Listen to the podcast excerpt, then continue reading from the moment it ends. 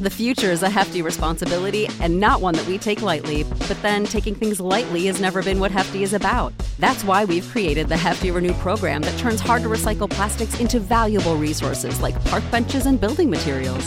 To participate, simply fill up an orange Hefty Renew bag with accepted items, tie it up, and drop it in with your regular recycling. That's it, it's that easy. It's time to rethink recycling with Renew. Particular valued resources may vary by geography. More info available at heftyrenew.com. Save big on brunch for mom, all in the Kroger app. Get 16 ounce packs of flavorful Angus 90% lean ground sirloin for $4.99 each with a digital coupon. Then buy two get two free on 12 packs of delicious Coca Cola, Pepsi, or 7UP, all with your card. Shop these deals at your local Kroger, less than five miles away. Or tap the screen now to download the Kroger app to save big today. Kroger, fresh for everyone. Prices and product availability subject to change. Restrictions apply. See site for details.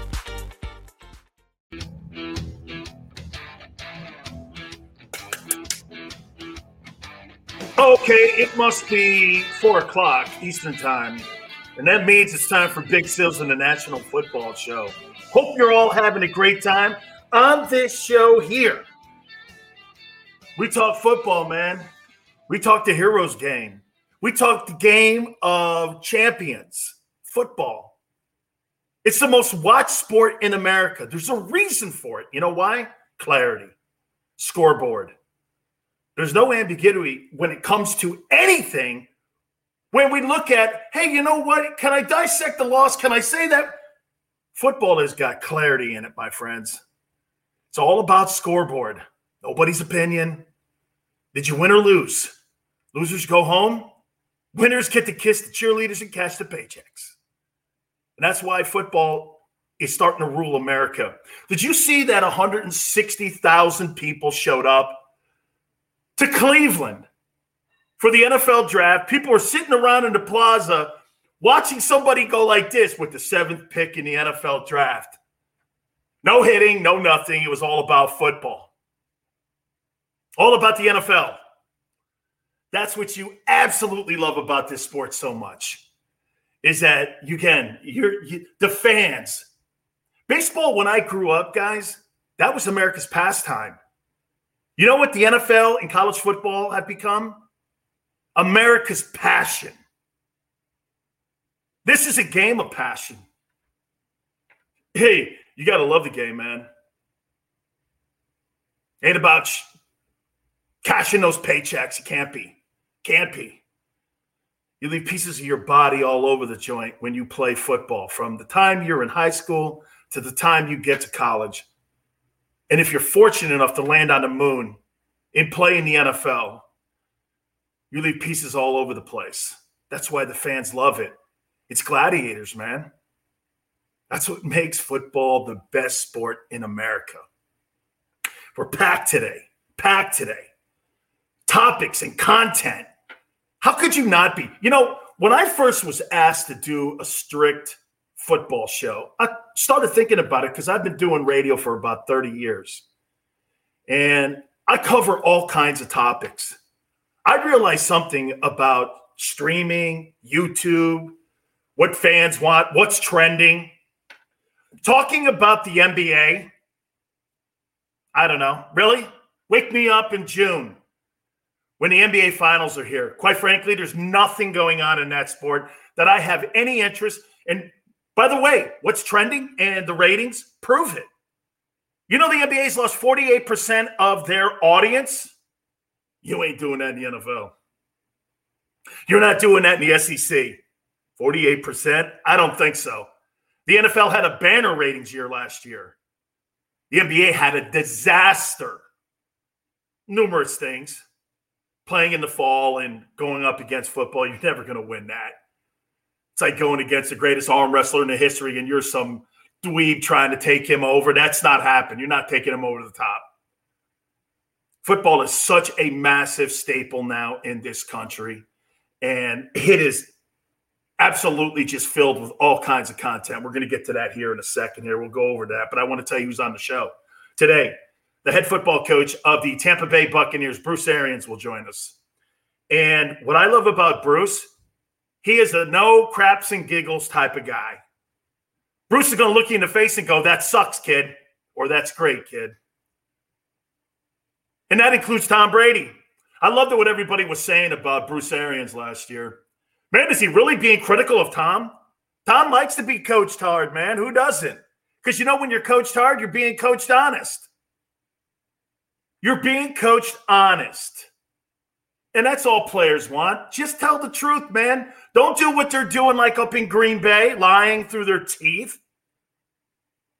Hey, Gundy. I'm not even going to say the guy's last name because I don't really care who the GM is. By the way, you're roadkill, dude.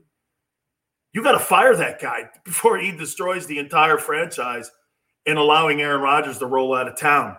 You don't see that around Bruce Arians. Bruce is the head dude in charge.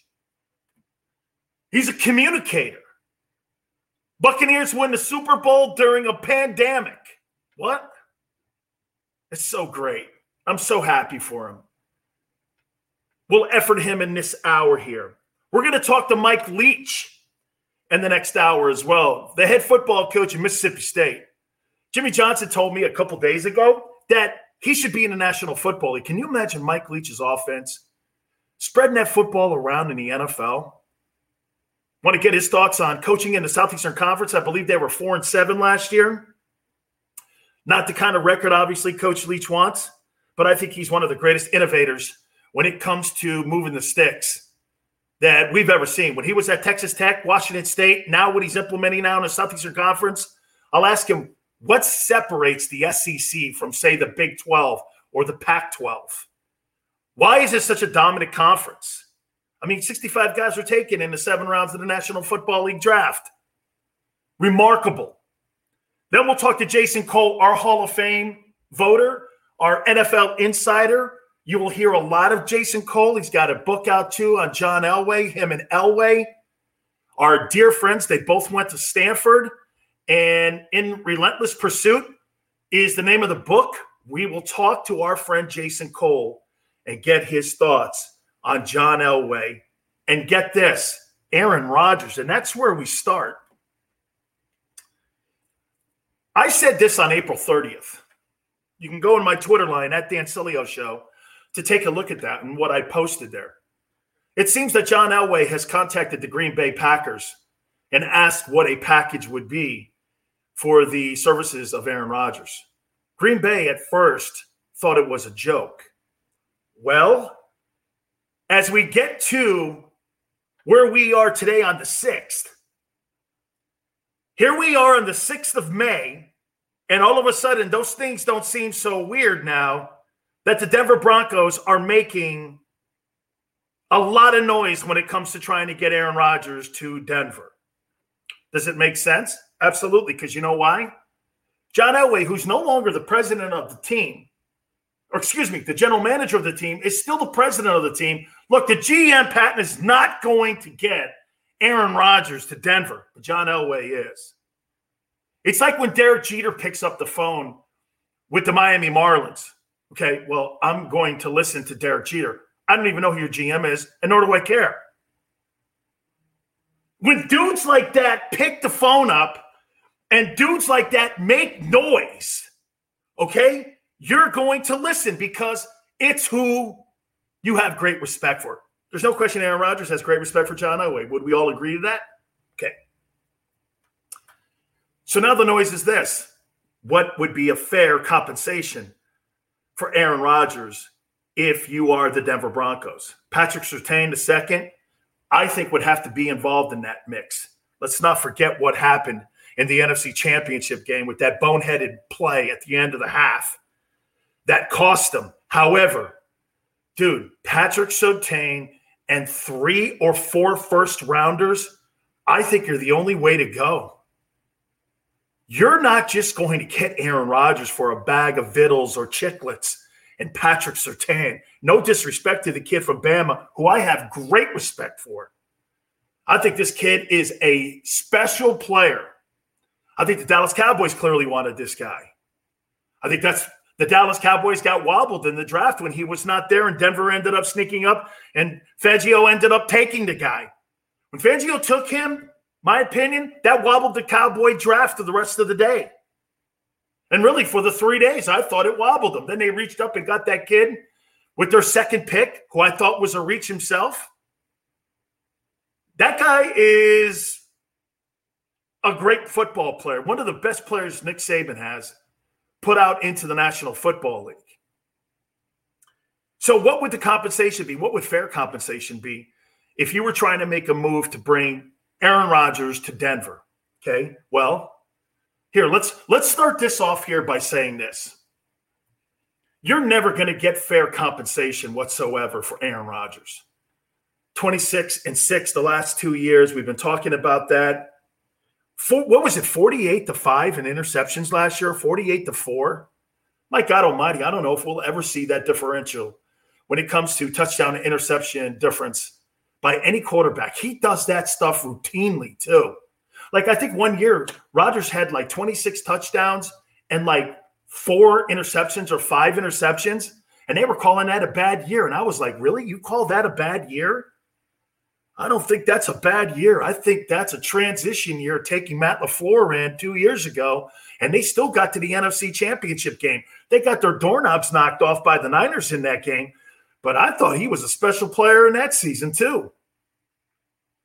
So, fair compensation, you have to start with this. You're never going to get it.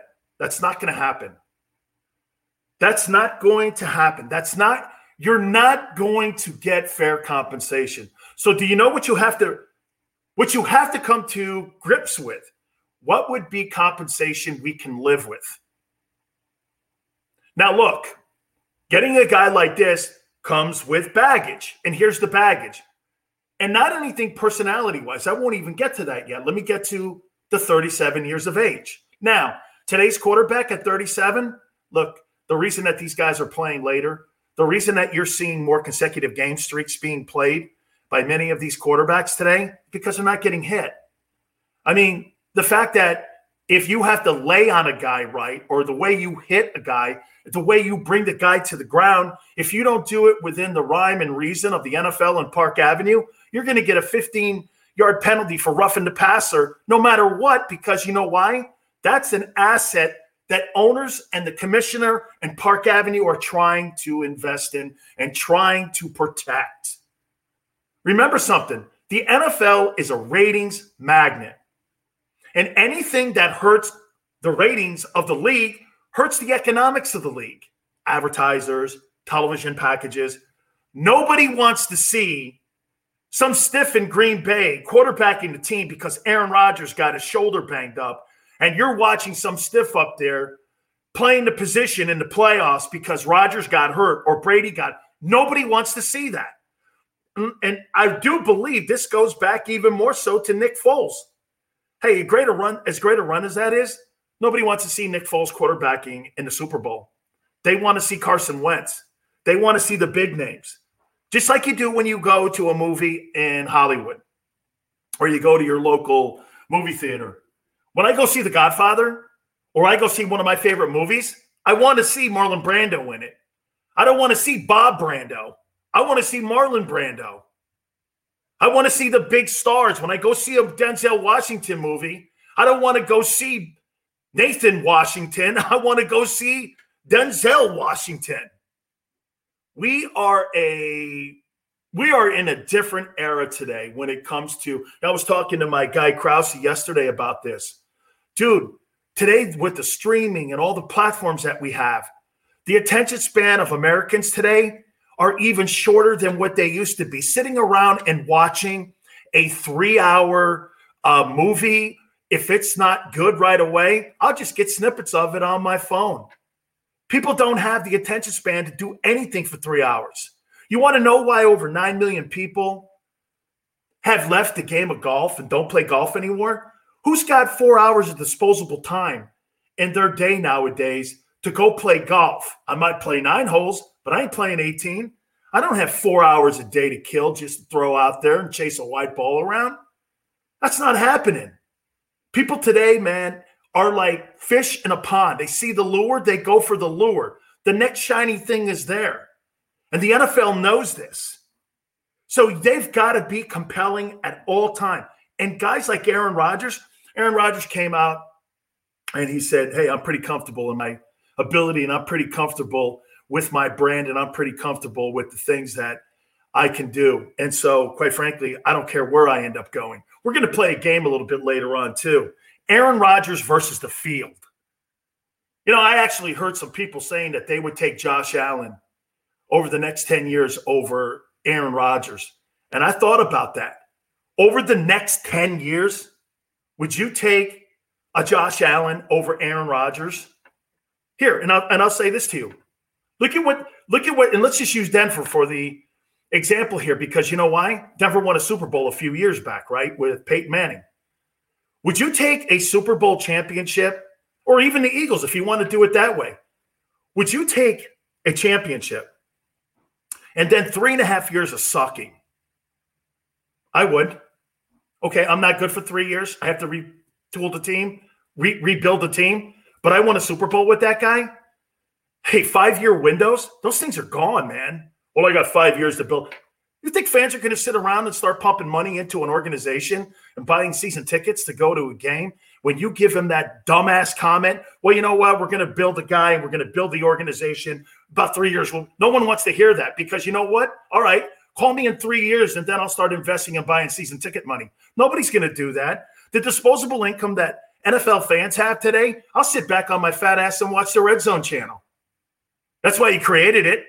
It's for gambling anyway. I'll sit back at home. Let me know when the Eagles are really going to put a championship team together, and I'll show up at the Linc. Or I'll show up in Green Bay. Let me know. Okay. I'm a football fan. It's funny, man. I, I learned this stat from Pepsi a few years back. You know, 97% of the operating budget that all NFL teams operate under, okay? The TV, the TV deal, 90% of the operating budget comes from the television packages that they put together. And here's another stat for you 98% of NFL fans have never been to games. Think of that. The people that invest their time, their ratings, buying the hats, buying the jerseys and the bed coverings and the pillow coverings and all that, the jackets, most of those people have never been to a game. You think spending $375 on a football game for a family of four Come on, guys. You're talking about a $2,000 investment just to go to some of these new facilities. Nobody has $2,000 a weekend to go. You're not even talking about getting little Joey the, you know, the banner and little Susie a hat. And then, God forbid, you got to buy them food. You're talking about a 2500 with parking weekend to go to a game for a family of four. You think Americans have that kind of disposable income to go to an NFL game? And then you think they want to sit home and watch this play quarterback? Absolutely not. The backup dude is the worst dude when it comes to viewership in the NFL. No one wants that. Why do you think they took some of the Cowboy games last year off prime time and they flexed them out of that Sunday game? You know why? Because Dak Prescott wasn't quarterbacking. Hey, the Cowboys are a big brand, right? Maybe the biggest brand in the NFL. Well, when you don't have a star quarterback playing the position for you, you're all going to get flexed off that Sunday night game on NBC. Nobody cares, man. They want competitive and compelling. That's why a guy like Rodgers, when his name, and hey, for the record, Deshaun Watson is that kind of like outlier right now because we still don't know what to do. Okay, we still don't know what to do. So we're going to hold him over here. You think Aaron Rodgers could possibly really be moved before the start of the season? You know, I said this yesterday about this dude, and I'll continue to say it about Aaron Rodgers. Aaron Rodgers is the captain of his own ship, and he feels comfortable in his own skin. This is a Northern California guy who went to Cal, and by the way, you got to know understand a little bit of his background. He had to go to junior college before he went to Cal. Do you understand that? That meant this he wasn't highly recruited at a high school. This was not a five star kid.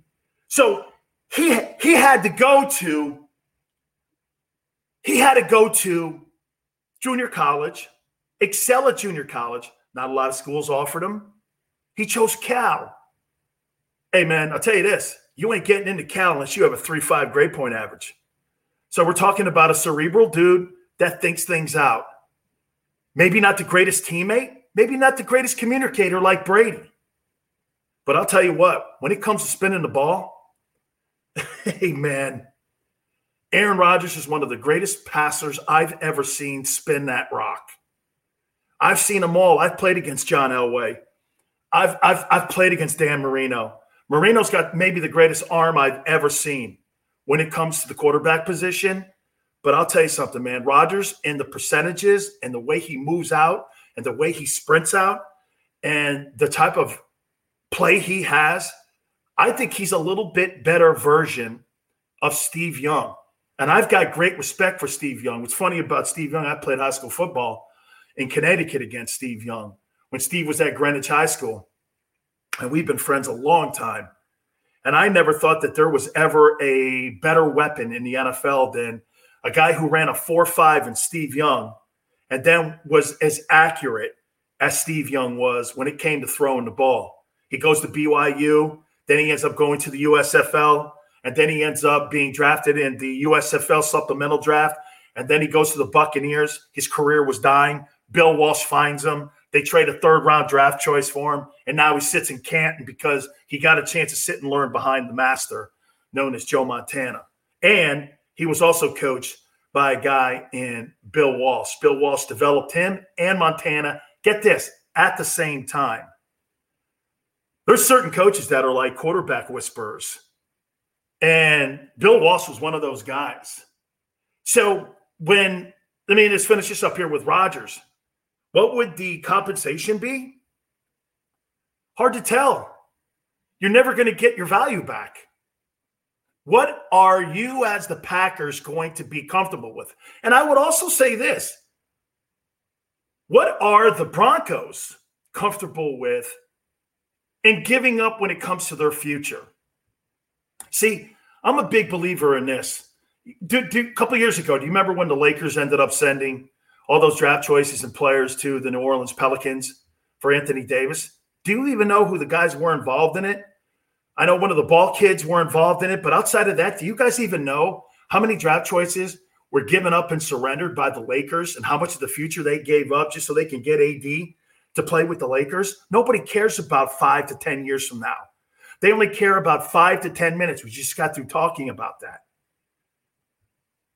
That's clearly what both teams have to be looking at. And if you're Green Bay, are you okay knowing that you're going to walk back from being an NFC championship contending team and maybe two bad calls away from playing in the Super Bowl in Tampa to doing this? We may be a few players away and a few years away from getting back to being a 500 team.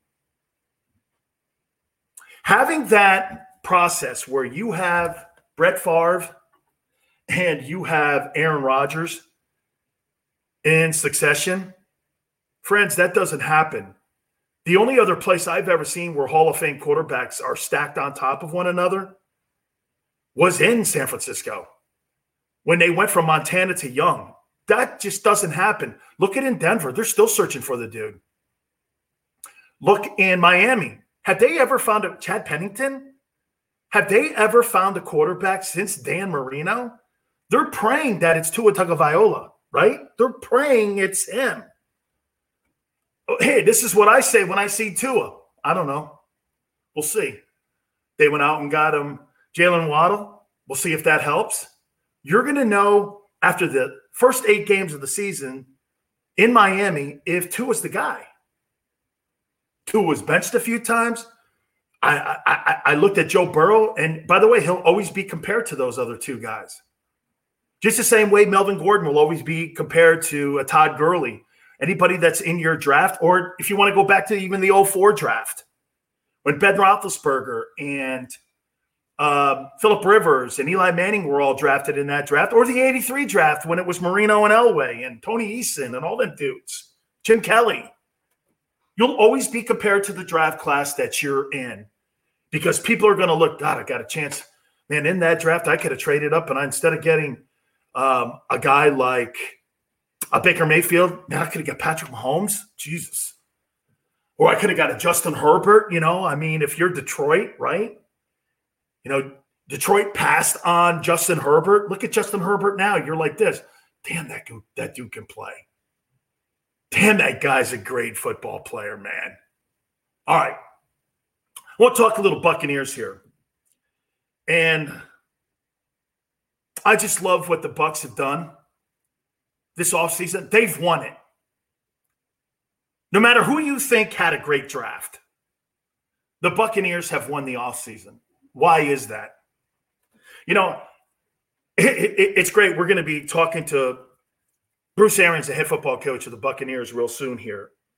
But we we we talked yesterday with Kevin Colbert, the general manager of the Steelers. And one of my favorite things, and I said it yesterday about the Steelers, is continuity, stability, just being on the same page at all time, players understanding their roles, you know, not doing anything unordinary.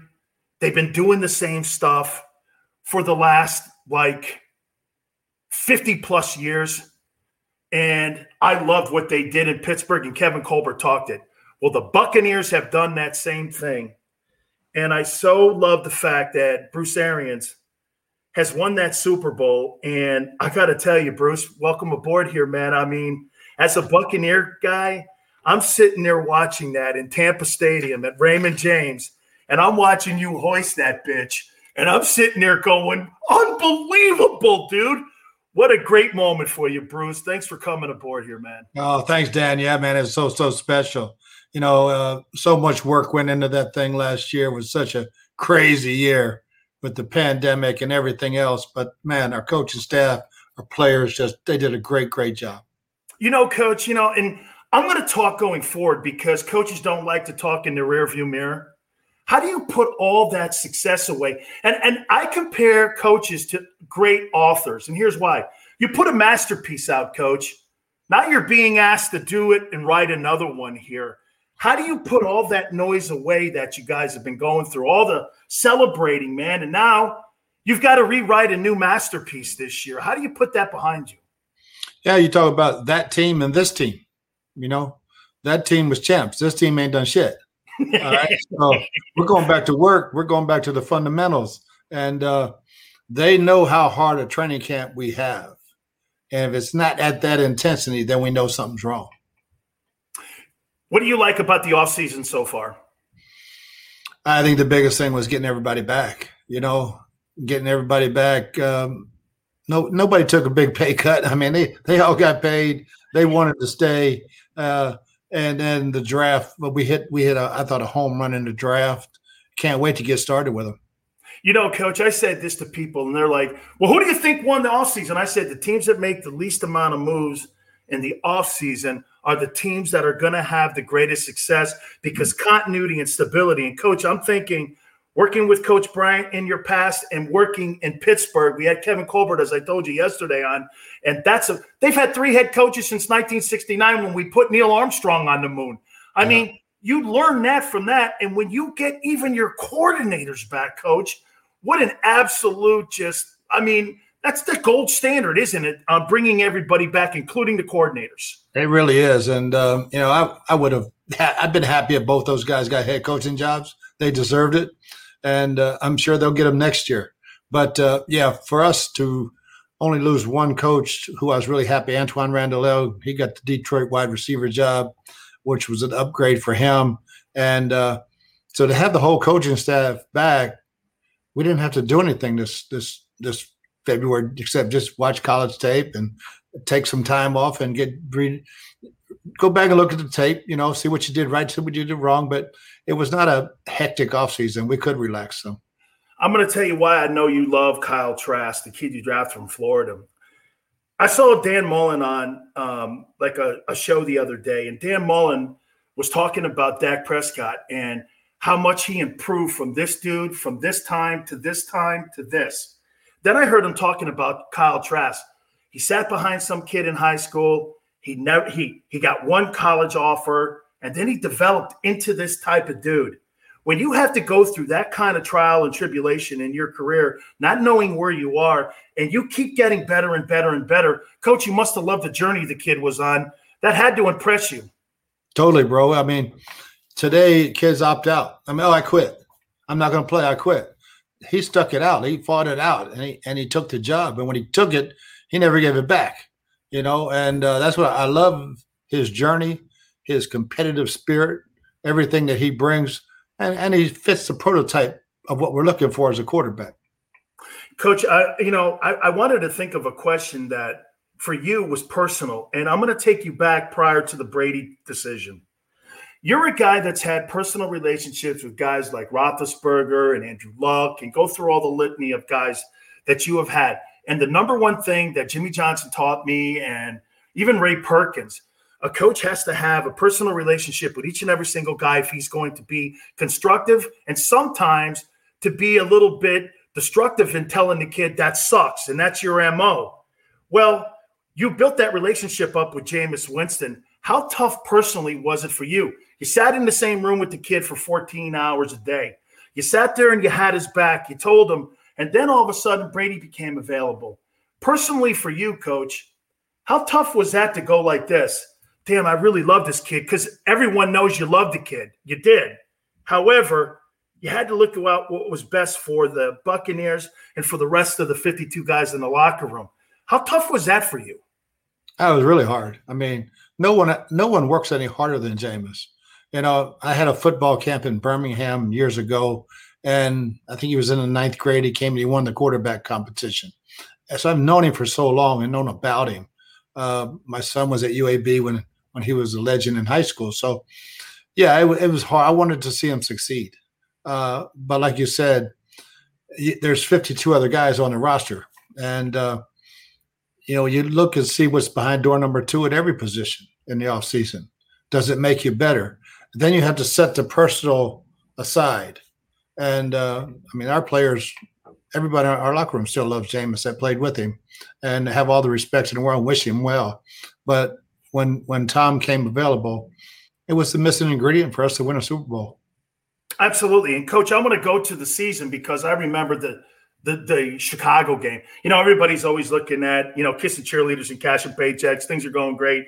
But to me, adversity is when you really find out. And that was that Chicago game. I saw Brady bitching. And I, I've heard people in New England tell me, and Jimmy Johnson used to tell me when Belichick would go down to the fishing trip, he would say that we've got to do this. Too many pre-snap penalties, too many offsides, too many holding. I'm overthrowing the ball. And that's kind of what people didn't see or hear maybe when he was on the bench there. The next game, I think you guys had a bye. Then the next game, no pre snap penalties, um, no offsides, uh, no turnovers. Was that the catalyst you think when everybody started to see at that moment, hey, dude, we have a, really a great opportunity here, but we got to right the ship here? There's no doubt. You know, we preached about it for a year and a half. Uh, and then that game was the culmination of totally beating ourselves. And it's like, either you guys are going to decide. Now, Tom did go off on the sideline uh, with a couple other people, but in the locker room before we left that stadium, I looked at every guy and said, Look, you got to make a commitment to each other that you're going to quit beating yourselves because we got plenty of talent to beat anybody that we play, but you're not going to beat anybody beating yourself. So we went from one of the most penalized teams to one of the least penalized teams in, in, in one week. Coach, let me, let me let me throw this at and you know, I get asked this question what do you think separates Brady from everyone else? And I said this, and maybe you see it. I said he's the greatest freaking teammate I have ever seen in my entire life when it comes to communicating, maybe even with the most difficult dudes. This guy had Aaron Hernandez next to him in his locker. He had Antonio Brown. He had Corey Dillon. He had all the guys who maybe had a couple dents in the fender coach, but he had these guys. He connect with those guys, and then he could connect with guys like Gronkowski. I mean, his his brain on being able to see the game and being able to intel take all the intel and to just use it and know where everybody goes. But the greatest asset has to be his teammate. He's a great teammate. Yeah, I mean, you don't know that unless you're in the locker room with him. And um, you know, when you reevaluate things and you say, "Oh, he can make every throw," still, you know, he's fiery, you know, he's competitive, you know, he's smart.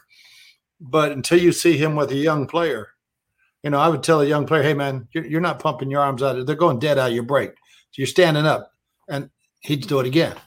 Tom would go, hey, man, You're not pumping your arms out of the break. You you're dropping your. You need to drop your hips. Okay, Tom, I'll go do it, and, and they do it. Great coaching points. I, I would tell him to go tell them. All right, because they ain't listening to me. Absolutely. A couple more questions for Bruce Arians, the head coach of the Buccaneers. All right, coach. You know what? You know there was a lot of conversation and I know people that have played with you, and I know people that have worked with you. Tom Platt's one of my favorite Hurricane guys in the history of Miami Hurricanes. He goes, make sure you know, you know, I'm a Cane. I remember when you had him on your staff in Arizona. Dude, Tom Platt's my boy, man. I love that. Tell me the biggest influence you think you had on Tom Brady's career. Oh, I don't know. I, uh, that's probably a question for him. On, on, I know what he's brought to all of us, and uh, and he's just one of the guys, you know. And uh, but for me, he saw the game through a different lens. Huh? You know, he'd he'd done the same thing for over twenty years, and we don't do it that way. And I think for him, it was refreshing to see it done a different way. Coach, do you think he kind of gave you a new spark too when you saw his philosophy? Because here's Coach Arians. Let's get that bitch down the field, man. I'm, I'm chucking that baby. Tom's more methodical outside of having Randy Moss coach. This guy wasn't really a guy throwing them 20 yard bombs. He was more intermediate in the slot, in the seam. He was more that stuff. And then you maybe even had to do this. All right, all right. So this guy doesn't want to get the ball too deep down the field. Let's be statesmen and come together here. Do you think that's a fair compromise you guys had? No, I think it was very fair. But uh, when you look at the last eight games, we were pushing it down the field a lot and uh, and also taking we we had a good feel for the whole offense. You know, and it's like we can check it down, we can check it down, but when that shot's there, take it. And uh, yeah, he became fearless at that. You know, just going back to the end of the half at Green Bay, and uh, all, I'm all in on this call. Hey, last question for you. Okay, you got your Super Bowl. I mean, there's really nothing left for Bruce Arians. You get back into broadcasting, you were great at it. I mean, outside of the f bombs, coach, I think you're great with it. I mean, I hey, hey, but I mean, how many more? How many more years are we going to do this? Are we going to ride it out with Brady and then evaluate it after that? We'll see, man. It's so much fun right now. We have uh, not having to coach coaches is a big part of it. You know, uh, I know our staff will guys will get jobs, and uh, and then we'll see. You know, but uh, got a great group of younger coaches we're developing into those roles. So um, I'm having a lot of fun. So I don't I don't see it anytime soon. Plus, you're in Tampa, man. I mean, what the hell could be better? You're out there fishing and shit, right? Better, yeah. Thank you, Coach. I appreciate it, man, you for taking man. time for me. You bet, brother. You got it, man. That's Bruce Arians, the head football coach of the Tampa Bay Buccaneers.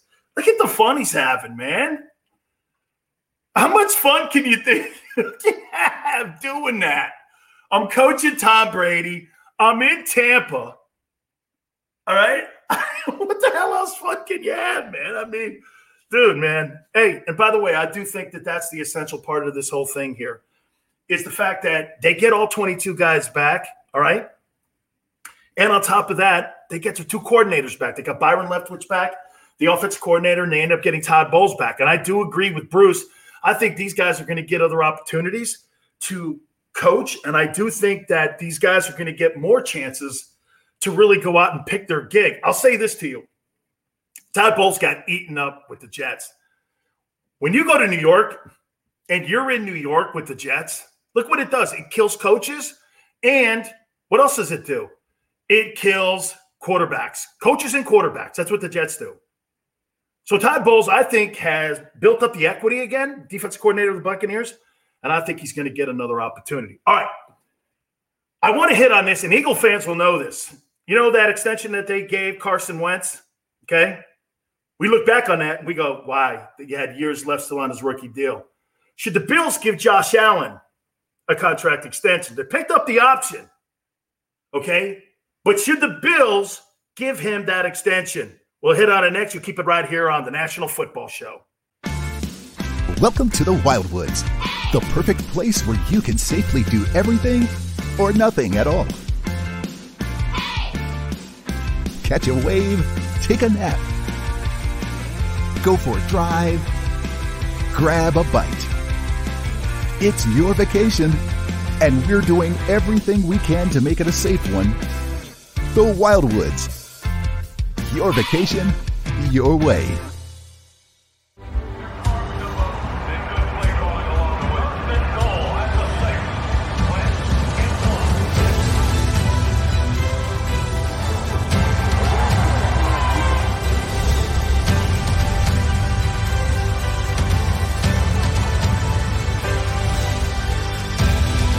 On the field of life, Firstrust Bank is there for you. Champions on three. One, two, three. Because Philadelphia dreams deserve a Philadelphia bank.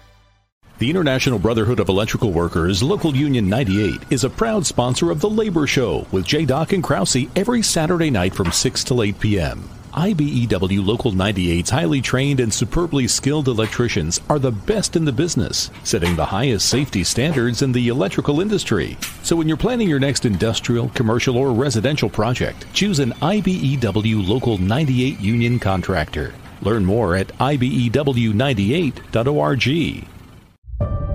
The light from a star can take millions of years to reach Earth. So when you look at a star, you're looking back in time. But I see the future. I see exploration and courage. I see my country finding new horizons out there. And I see giant leaps making a comeback. I see myself. The future is where I'll make history.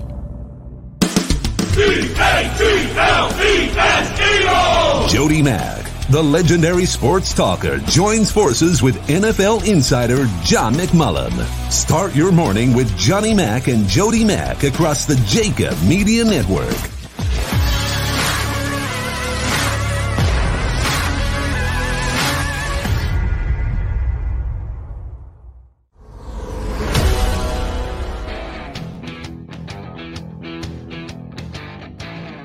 It still rolling here on the National Football Show. Top of the hour.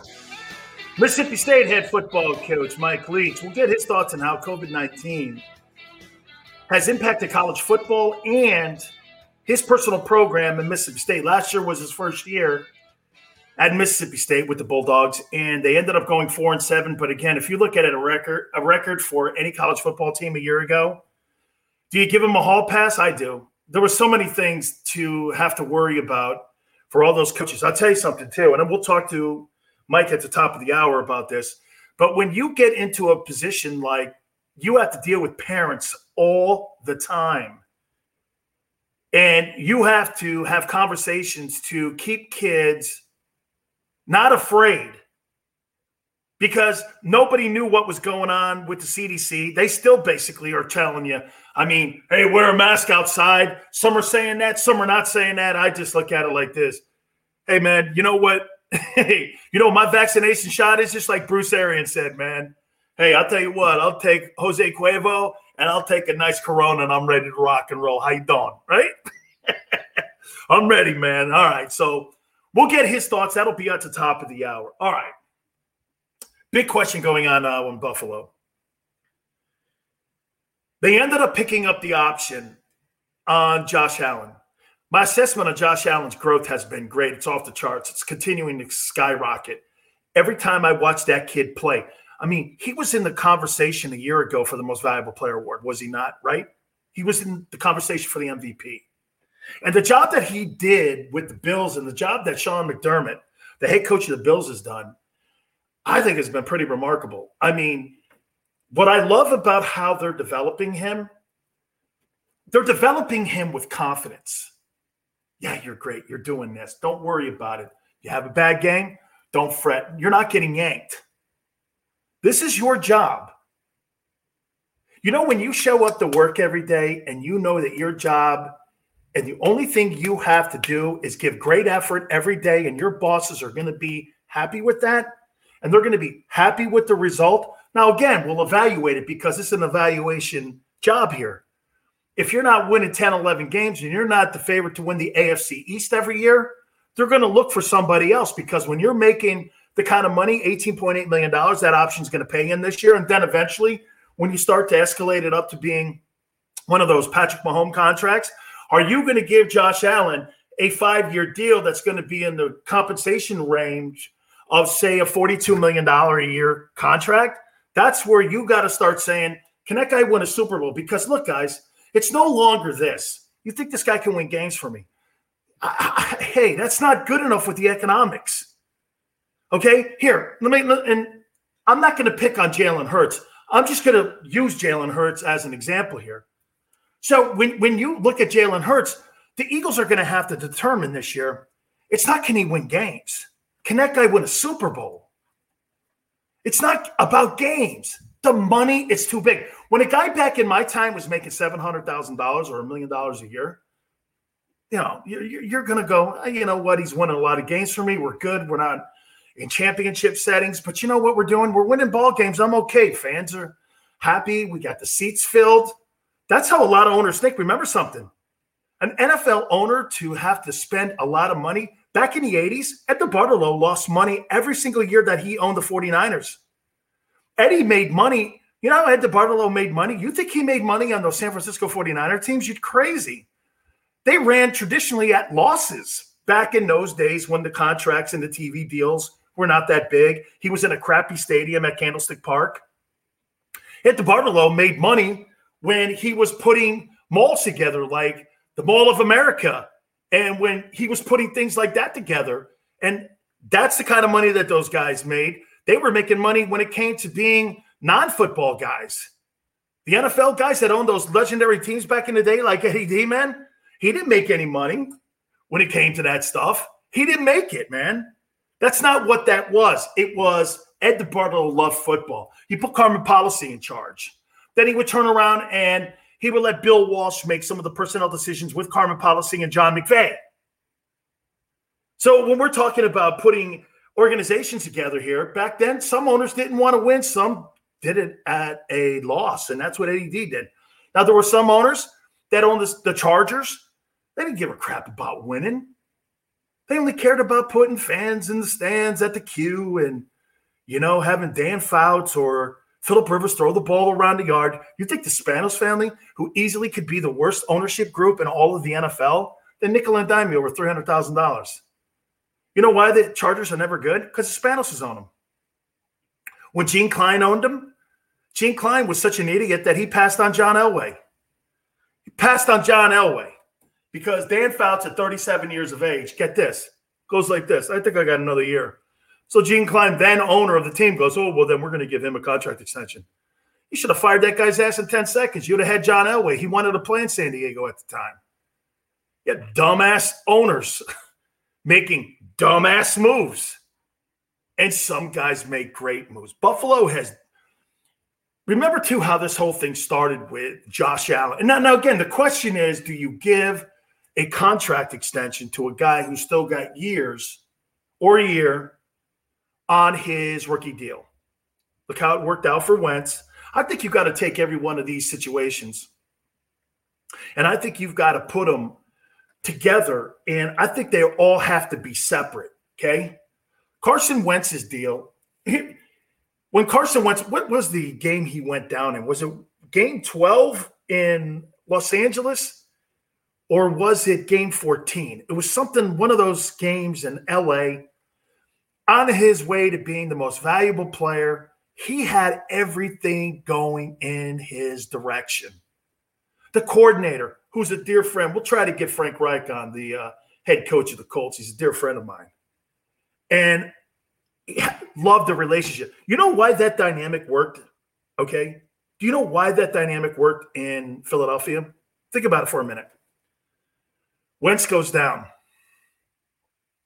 What happens? Think of the room in Philly at that time. So Nick Foles, who by the way had been fired in numerous places, he was fired in St. Louis, right? I mean, Nick Foles was like a journey dude. I mean, he was nobody. But get this he's in Philly. What was the background of those two coaches that were in Philly? I played against Doug Pederson in the World League. I think he was on the New Jersey New York Knights. And I broke his shoulder. I got a great article that I separated his shoulder. It's great. I slammed him on his head. It was crazy. We've been friends ever since, too. Doug's laying low. We're all good. I've spoke to him a couple days ago. And um, he was a backup. who's up in Green Bay too, right? What was Frank Reich? Well, let's look at Frank's background. Frank was a backup quarterback at Maryland for Boomer Esiason. Then he goes into the NFL. He's a backup quarterback for Jim Kelly. Then what else happens? He has two things happen in his career. Against my Miami Hurricane team, he had one of the greatest comebacks in the history of college football. I think we were up 38 nothing and they came back and beat us like 42 41 or 45 42 something like that. Then he has the greatest comeback in NFL history. Or one of them was in the playoffs, right? So when you're a backup quarterback and you're two guys, that's why Doug Pederson could connect and have a better verbiage and a better mindset with Nick Foles because all these dudes were backup quarterbacks. These guys were coming from the backup quarterback angle. Nobody was a star. Nobody was given a starting job. Everybody was a everybody was a journeyman in that room.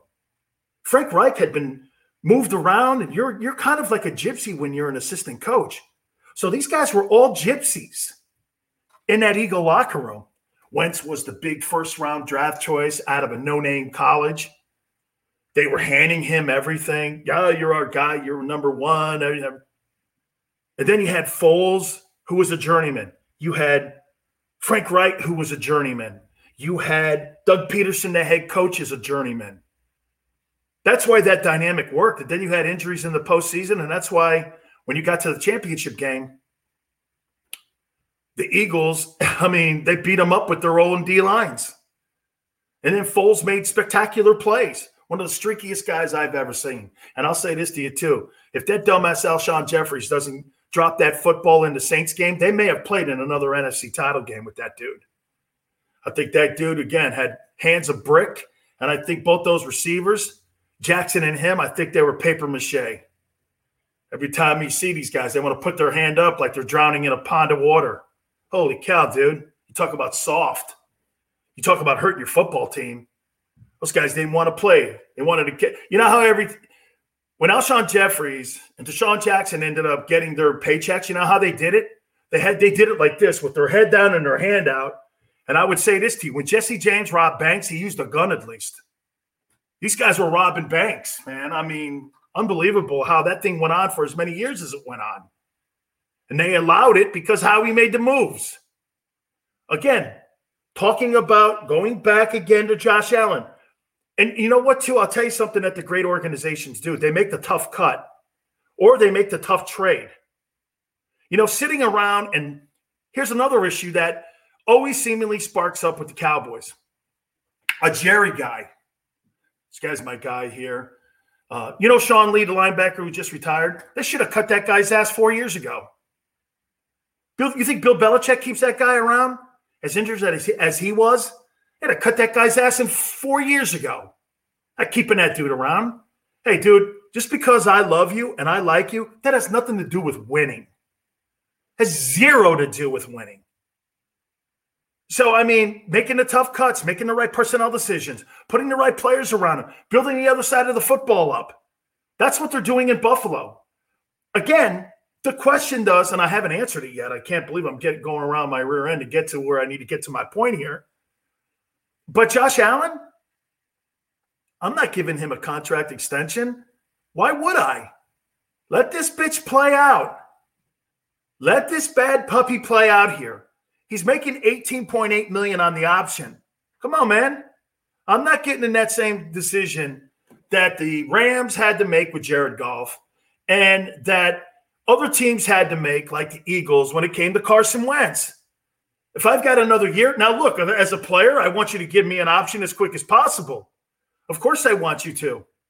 Why wouldn't I want you to show me that you're going to be, uh, you know, in a position where, and I would say this to you Baker Mayfield not getting his contract extension, but getting the option picked up, that guy hasn't won a division title yet. That guy hasn't really done squat yet. Now, they had a great year last year. He played better after week eight. He did. It's funny how he played better after Odell Beckham went down. But I mean, I'm not giving these extent. I'm. It's crazy because I'm talking from a management standpoint, And I don't really like to be talking from a management standpoint on that because at the end of the day, here, man, you know, hey, I look at it like this. Okay. As a player, I want to get as much money as I possibly can. Okay. I want to get the money and I want to get it as much as I can. So I'm not doing that, man. I, am just not giving Josh Allen that contract extension. All right, let's trans let's transition into this. God, I got a lot of things to get to here. Just a boatload of stuff here, man. I'm like on two now. It's great catching up with Bruce Arians. By the way, I looked down at my phone. He said, Big Sales, thanks so much for having me. And you know what he had? He had like a shot glass filled with whiskey. I'd show it to you, but his phone number's on it.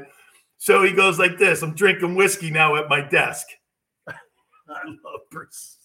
Bruce Arians, man. He's a special dude. All right. So, a question that I get constantly asked on my Twitter page at Dan Sileo Show What do you think Urban Meyer is going to do this year as a head coach? Remember something here coaching college kids versus coaching NFL guys, there are major distinctions in this. The most important one is the pro guys get paid. Okay. And no pro guy likes this. Well, I got to tell you, Dan, I really love the way you play. Really do it for the team. I can't even do it anymore because having gotten paid. Wait a minute. I think I even got a paycheck. Oh my God, check this out. I can't even believe I have it here. When you get here, here's one of my paychecks that I got from the Detroit for the Detroit Lions. What's that say? Five grand? Oh no, it's it's a um, it's a worldly check. I got one of my checks in here. I got to find my check. My my my my one of my checks. So you get you get you get per diem money. I got a I got a Lions paycheck around here somewhere. I got a five thousand dollar. When you start making money, okay, and you start getting paid to do things like this per diem right here is for food. They gave me two hundred dollars when we went on the road, so I needed to get some food. Everything's paid for. There's 200 bucks. Okay, when you start getting paid, you can't lie to guys. You can't lie to guys, man. You can't do that coach speech like, you know, here at the University of Miami. We really love you here, Dan. We really do. My wife always started telling me, so they used to coach you guys? What do you mean? Oh, you guys are really great, but they're making $5 million a year? Yeah. It's kind of how it goes. Oh, really? So you did it for free? Well, yeah, I got, I got a scholarship and all, you know, but oh, they're making $5 million and you can't even keep your shoes. And they're patting you on the head, telling you how great you are. Okay. And I used to always think about that. And I used to go, damn, okay. I guess so. That's coach speech. See, you could talk like that to a kid in college. You can go like this Hey, man. You know, it's all good. And the pros, you got to be more honest. Well, that player's going to tell you to kiss his ass. Coach, come on, man. You don't have to give me coach speech. That's why in the NFL, man, there's no halftime speeches. You know what your halftime speech is in the NFL? Your paycheck on Tuesdays. When that direct deposit hits, on Tuesday, that's your coach speech. I don't need some guy sitting in an NFL locker room going like this to me. Hey man, you know, Knute Rockne, win one for the Gipp. I don't need it. I don't need it because come Tuesday, my twenty-five thousand dollars is in there. I'm like this. That's my coach speech. That's all I really need to motivate me. Is my direct deposit. So Urban Meyer is going to have to do this. And by the way, I want to tell you why Urban Meyer. Why do you think Urban Meyer's coaching the NFL and not college football or taking the Texas job? Or wait for Brian Kelly to maybe to go to the NFL and get the Notre Dame job. Because do you know you do understand that Urban Meyer had one out in his contracts when he was at Utah, Florida, and at Ohio State. If the Notre Dame job ever came available, he could he could interview for it. He coveted that job his entire life, the Notre Dame job. Like many people always assume, Bill Belichick wanted the New York Giant job because he was passed over for Ray Handley. That's a fact. Parcells hosed him. Because if you remember that dynamic, how that worked out, remember how it worked out? All of a sudden, Belichick decided to take the Cleveland Brown job. A week later, Bill Parcells retired and they gave the job to Ray Handley. Bill wanted that job. He coveted that job. Yeah. Urban Meyer wanted the Notre Dame job. Well, after that whole thing happened with the wide receiver coach and him hiding that he was beating his wife, you're not going to walk into some kid's house and go like this. Hey, I'd like to have you come play at um, Ohio State. You know, we believe that we're raising really fine young men. Well, what about your position coach, Earle Bruce's nephew, beating his wife for five years? You had him at Florida and you had him at Ohio State. You can't go into that and overcome that. His only avenue was to coach at the NFL level. That's why he's in the NFL. He's in the NFL because he has to be. And he took a gigantic job where his name recognition is God in Florida. And now he gets a guy like Trevor Lawrence to try to develop. I happen to think that he's going to do a great job there because he's going to hire the best people he possibly can. That's exactly what he does, and that's exactly what he needed to do. Jimmy Johnson was on our show a couple days ago, and so said it. So, we're going to take a quick time out. We're going to talk to our friend Mike Leach. You keep it right here on the National Football Show. Welcome to the Wildwoods, the perfect place where you can safely do everything or nothing at all. Catch a wave, take a nap, go for a drive, grab a bite. It's your vacation, and we're doing everything we can to make it a safe one. The Wildwoods. Your vacation, your way.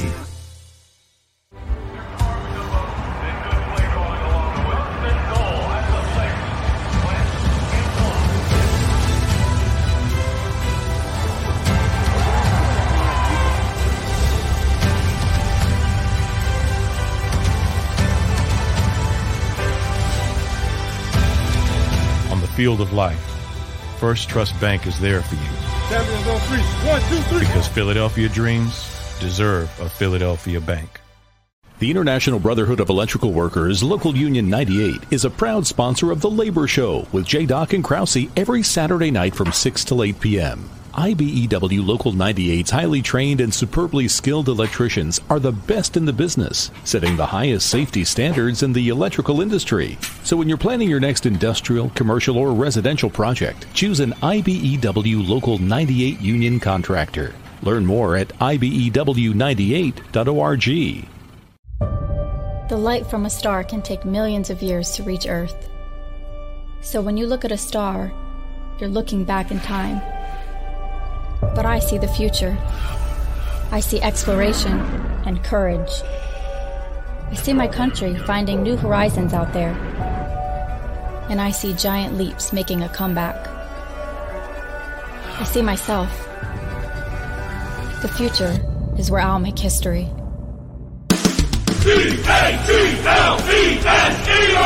Jody Mac the legendary sports talker joins forces with NFL insider John McMullen.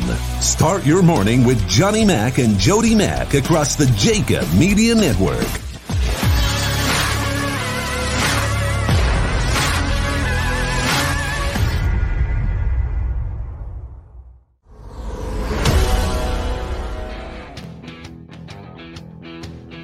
Hour two, Dan Sileo here on the National Football Show. By the way, I ended up finding that Detroit Lions $10,000 bonus check. See that? When you start getting paid, okay, you know what this bonus check was for? This this this 10 grand here? I think it was for working out. You know, I, I mean, I think they gave me a $10,000 check. They go like this. Yeah, here's your like your um, off-season workout money. What? I mean, I used to do that stuff for free, man. I mean, it was it was crazy. You did it your whole life, and all of a sudden, NFL teams come to you and they got a ten thousand dollar check for you, and you're going like this. Holy cow, man! This is great. That's why you can't BS guys when you get to the National Football League, because these guys get paid just like the head coach does. So you have to actually be more honest with the kids. You see, in college, when you're a college football coach, you got 85 guys that you have to deal with. Okay. And you got first rounders. If you're a big time college football program and you've recruited the hell out of people, you've got guys on your roster that are going to play in the National Football League, man. So you could go to any one of those guys at any time. And I mean, you you you don't really have to be as open as you would with an NFL guy. You've got to tell that guy flat out in the NFL, hey, we're going to play the younger guy here, man, because we drafted him and we think that we can get a little bit more production. He may help us in the salary cap. So I just don't want it's it's a business move. And that's exactly what you have to understand at all times is that you have to be in a position where you've got to be really honest with the NFL guy.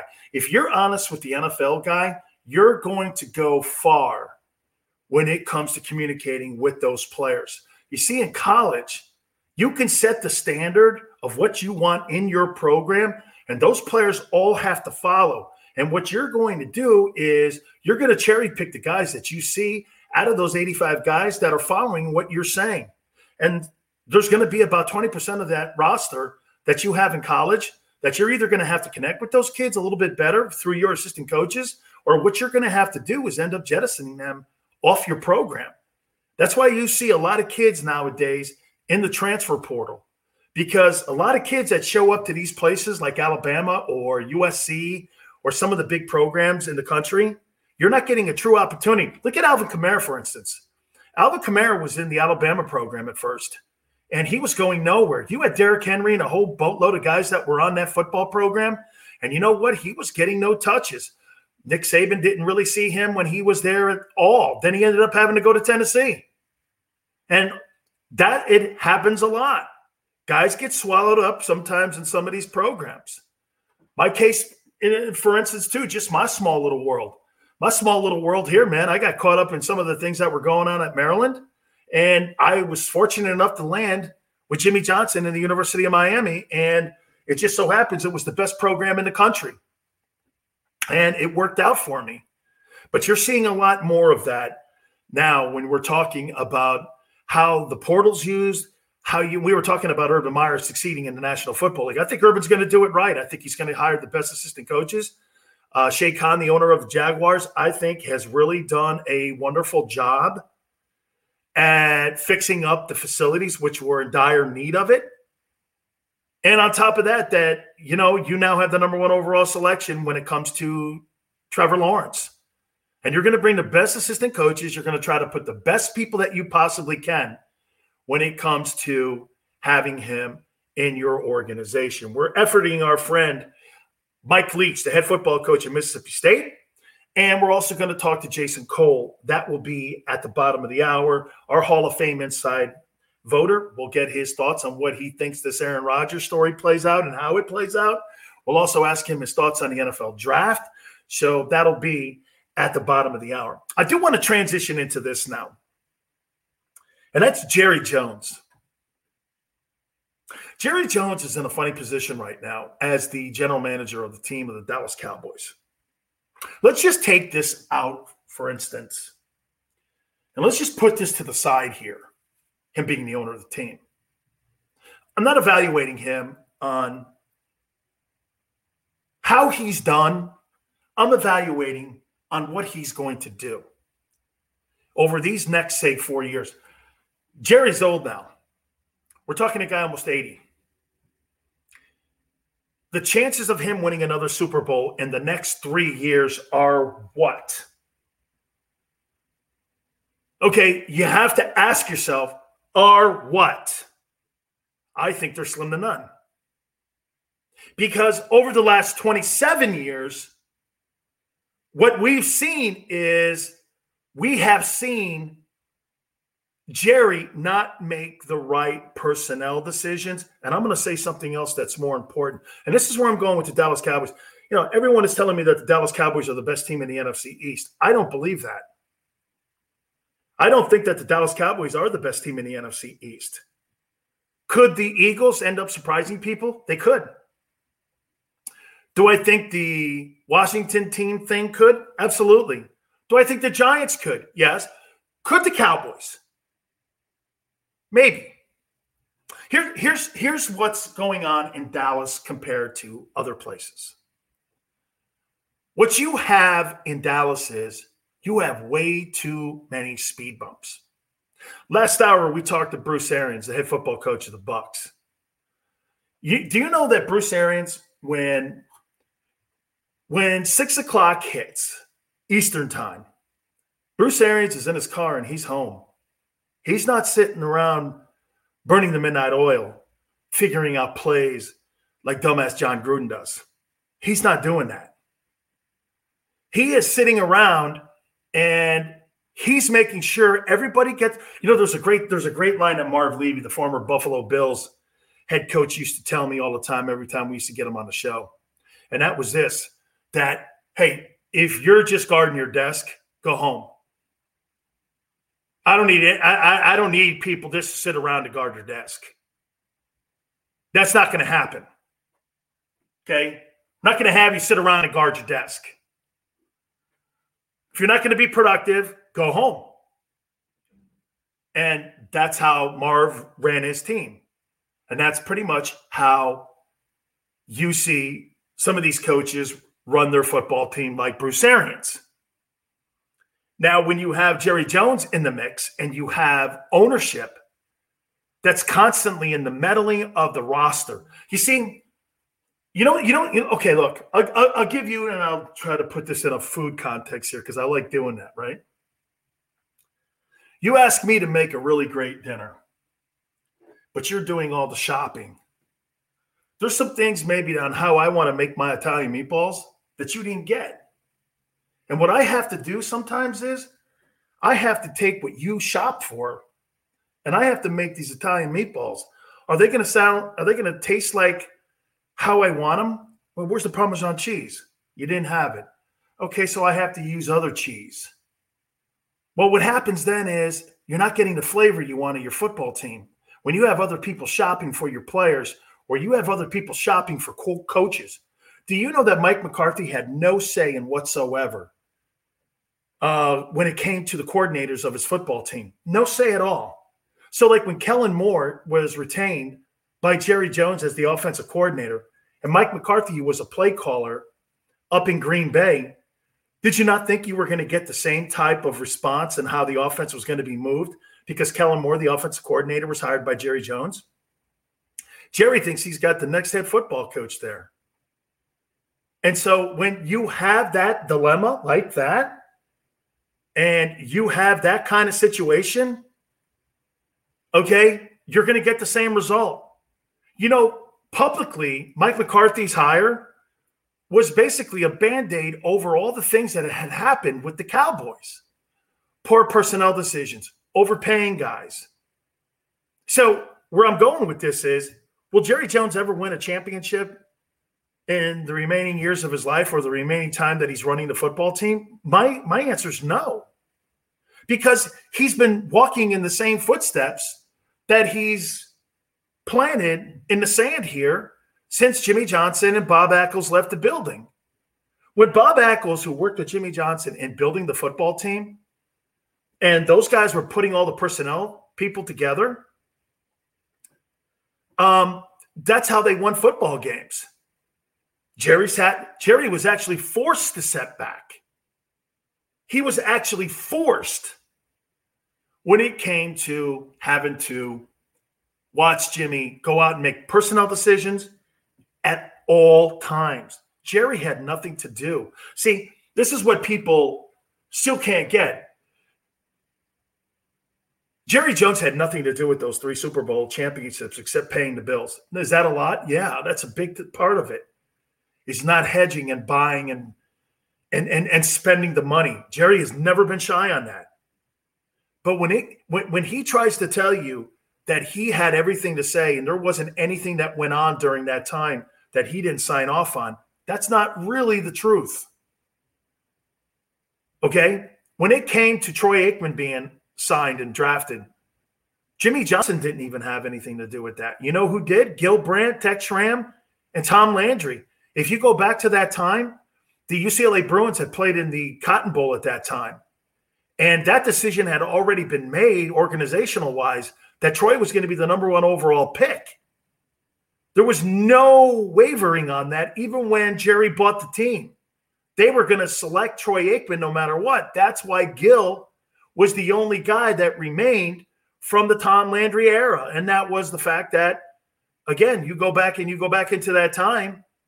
Uh, Gil Brandt was the only guy. Tex Schramm was fired. Tom Landry was fired. Everybody in that organization was fired except for Gil. And Gil was a personnel, he was their personnel director. He was a really great one Hall of Fame guy.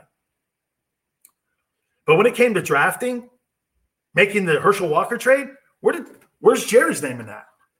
Jerry didn't go, oh, okay, I give you my Pope's wave that it's cool to do and to go out and and to uh, draft uh, whoever you want and to trade whoever you want. That's not how that's going to happen here. Okay, so at the end of the day, here, let's be candid here. Okay, so all right, we're going to take a quick timeout and do me a favor. Think about this the impact that the COVID 19 had on college football. Okay, we'll hit on that next. Hopefully, we'll run it down with our friend Mike Leach. You keep it right here on the National Football Show. Welcome to the Wildwoods the perfect place where you can safely do everything or nothing at all.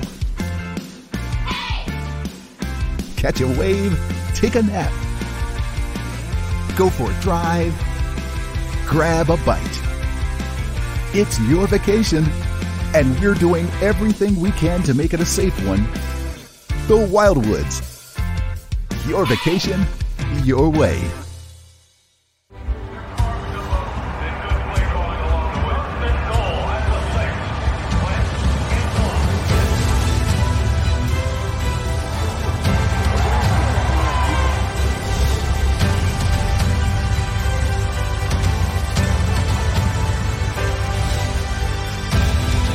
On the field of life, Firstrust Bank is there for you. Champions on three.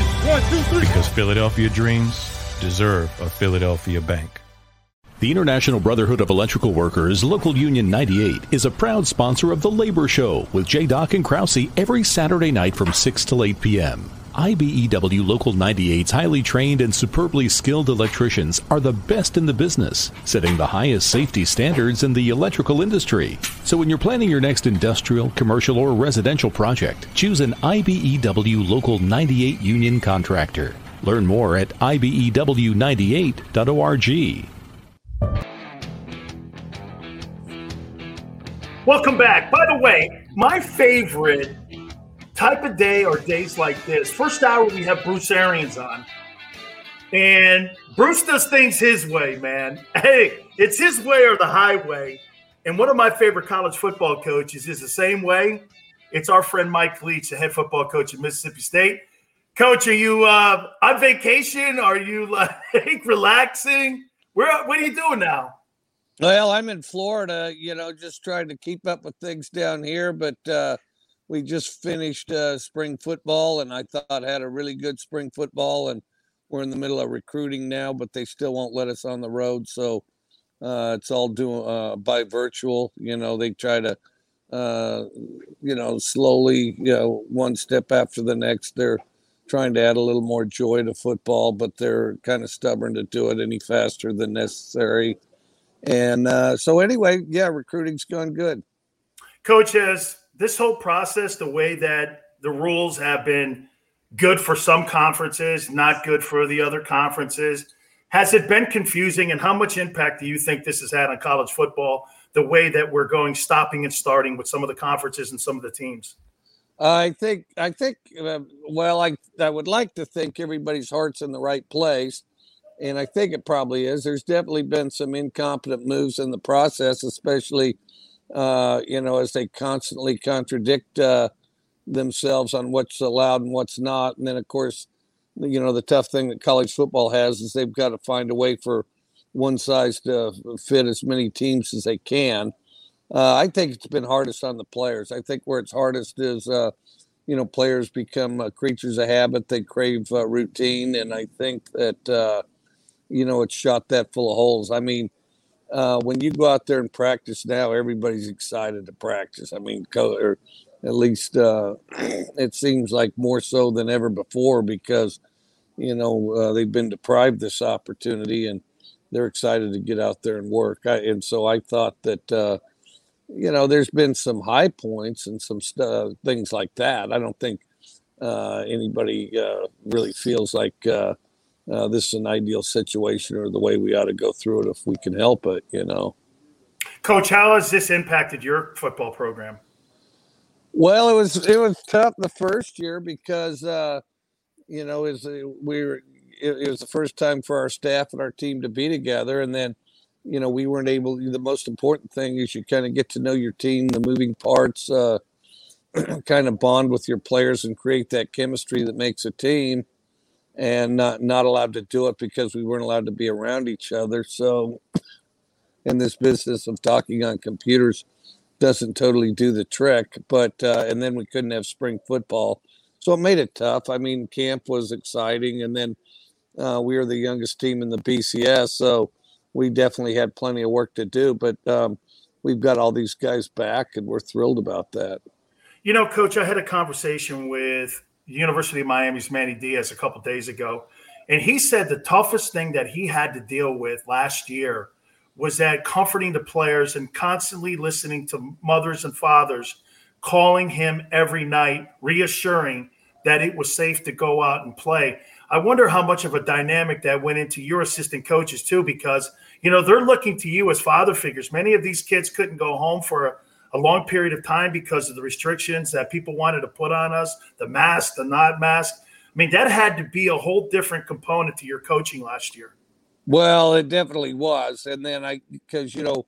Um, college football and, and the nature of uh, the way it is from one year to the next, uh, families get used to uh, uh, you being able to handle and take care of uh, their student athlete on campus, and uh, whether it's uh, uh, food, provide, occupy, uh, keep in shape, and unfortunately, some people, you know, I think the anxiety was the worst part.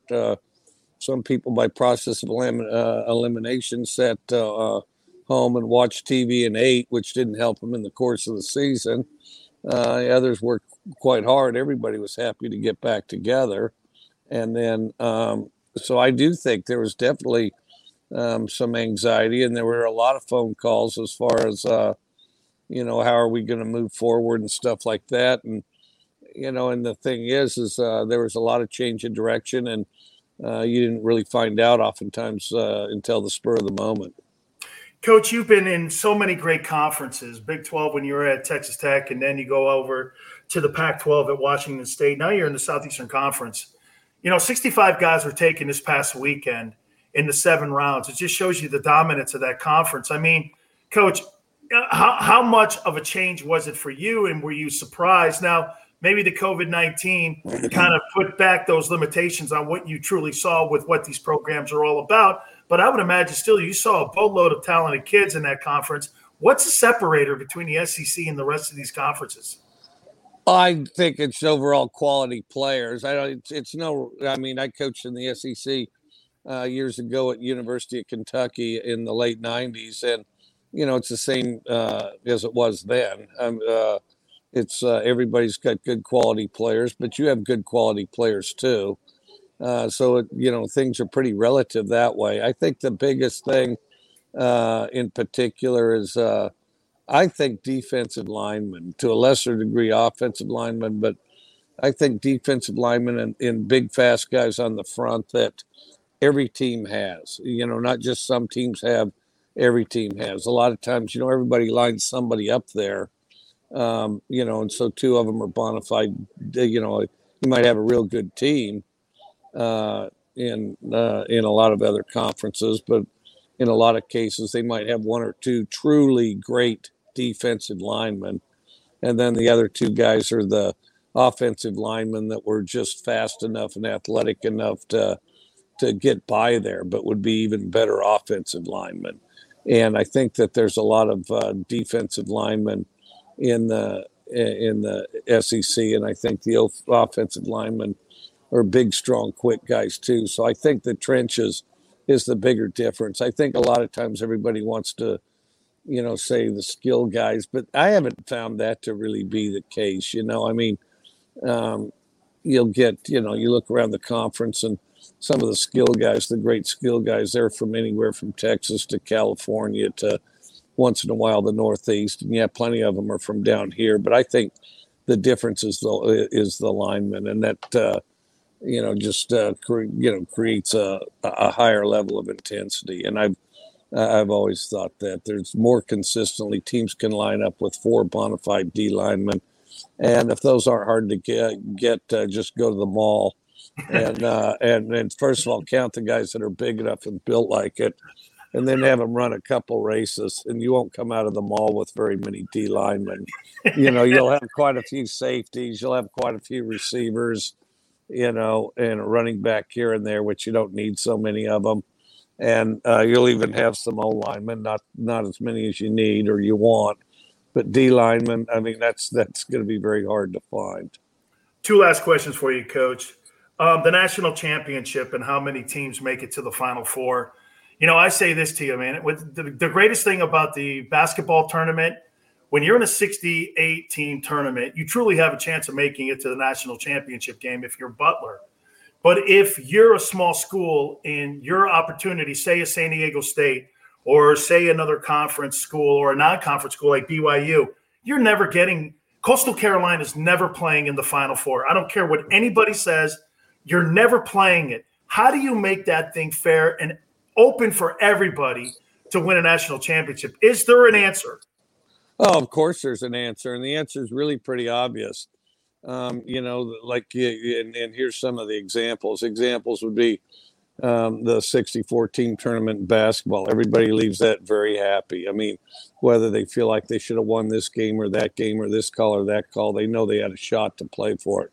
Uh, NFL playoffs, another example where people leave uh, happy. Okay.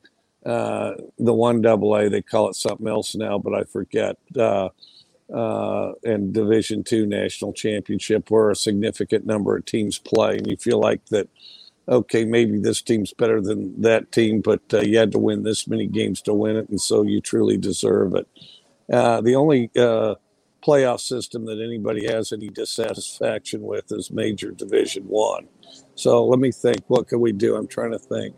Oh, maybe could, we could do it like everybody else, right? Maybe we could go ahead and, um, you know, have. Uh, I think 16 is the minimum, but have, uh, but have. Uh, I think yeah, and I think you could have 64, but I think 16 is the minimum.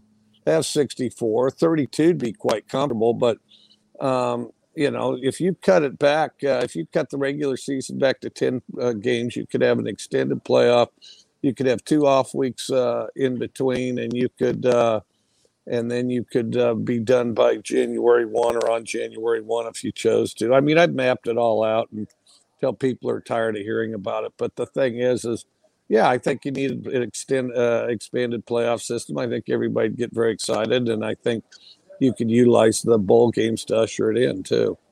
Coach, final question for you. I mean, Coach Johnson was on the show a couple uh, days ago, and we were talking. I was talking to Kevin Colbert about it off the air when Kevin was uh, on the program. I mean, I say, can you imagine Mike Leach's spread offense in the NFL? They're playing what this dude did at Texas Tech. I mean, he's a modern day Mouse Davis. This guy's a modern day Mouse Davis. I mean, how about putting? He goes, does he have interest in ever wanting to coach in the NFL? I go, I'm not sure I've ever heard him say it. Coach, would you have interest in coaching in the National Football League?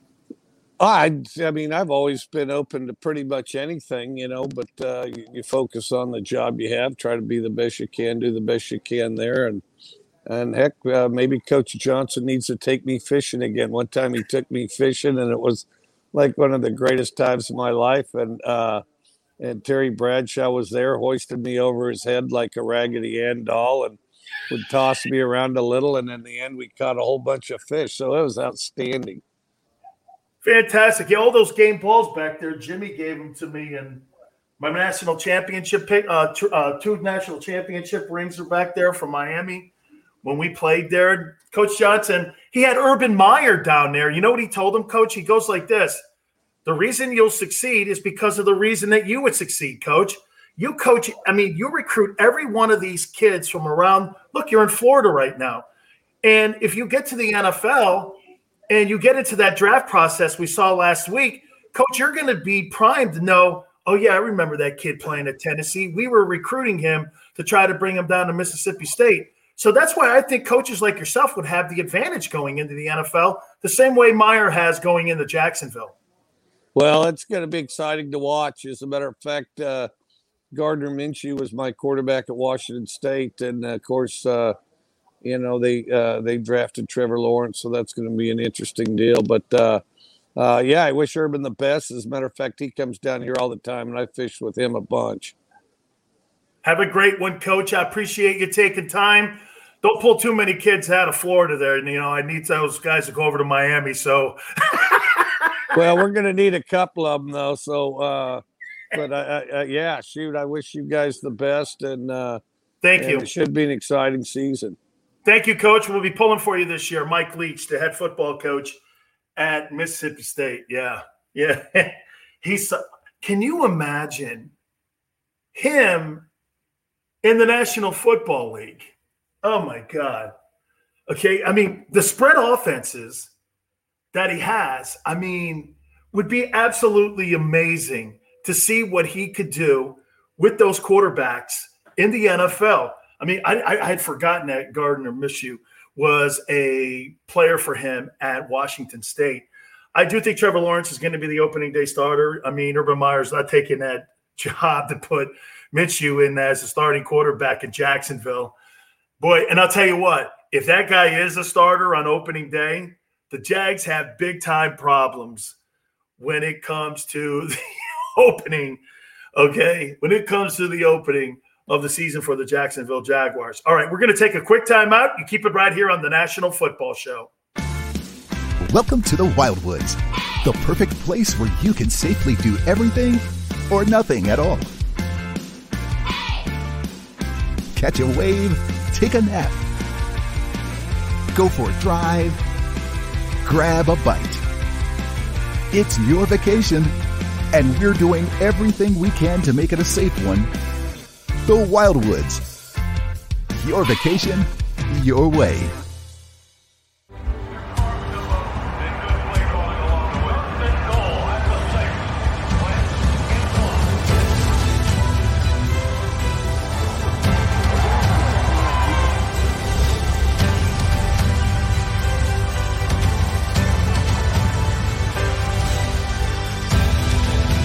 Field of life, Firstrust Bank is there for you.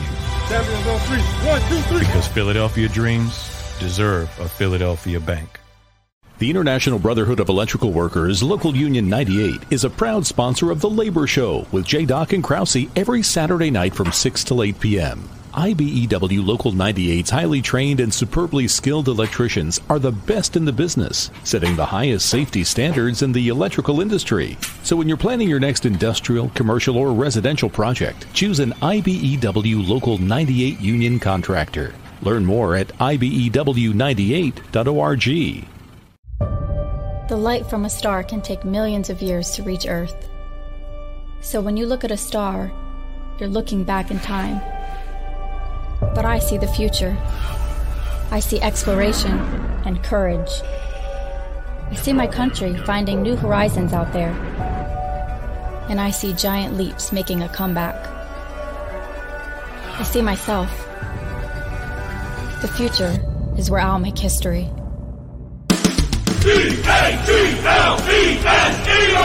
Jody Mac the legendary sports talker joins forces with NFL insider John McMullen. Start your morning with Johnny Mac and Jody Mac across the Jakib Media Network.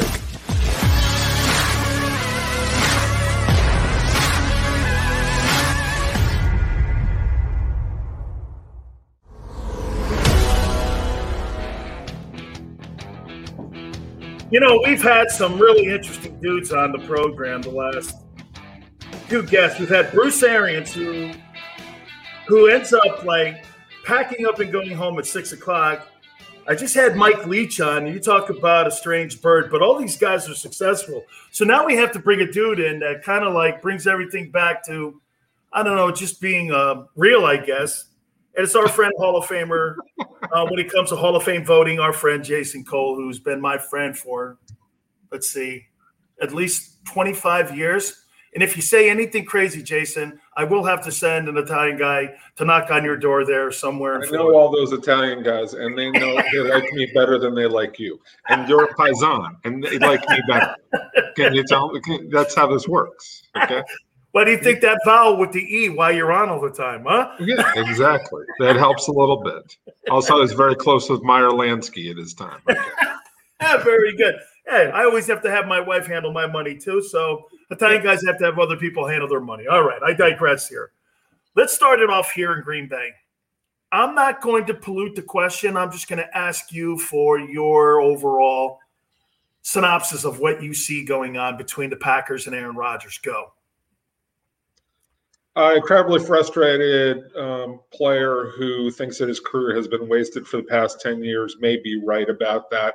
Should have won probably two to three Super Bowls by now and has is sees both the end of his career coming and there's sort of that mortality of it which is causing even greater angst than before. So he has to make a decision right here right now.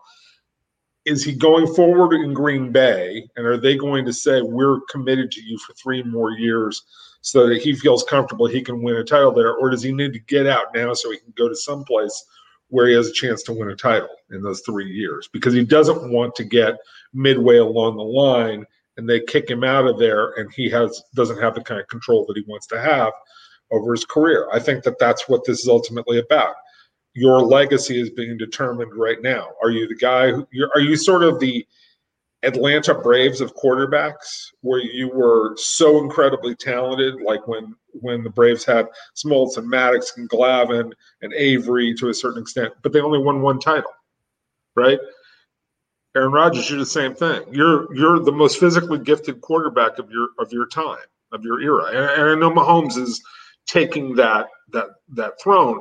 But for the last 12 years, it's been Rodgers who's been the most physically gifted guy, one title. That's frustrating for him. And I would say this to you too, Jace. You got to remember where he's from too. He's a California kid, and you've had 30 years of quarterbacking between Favre and Rodgers. You've got two titles, right?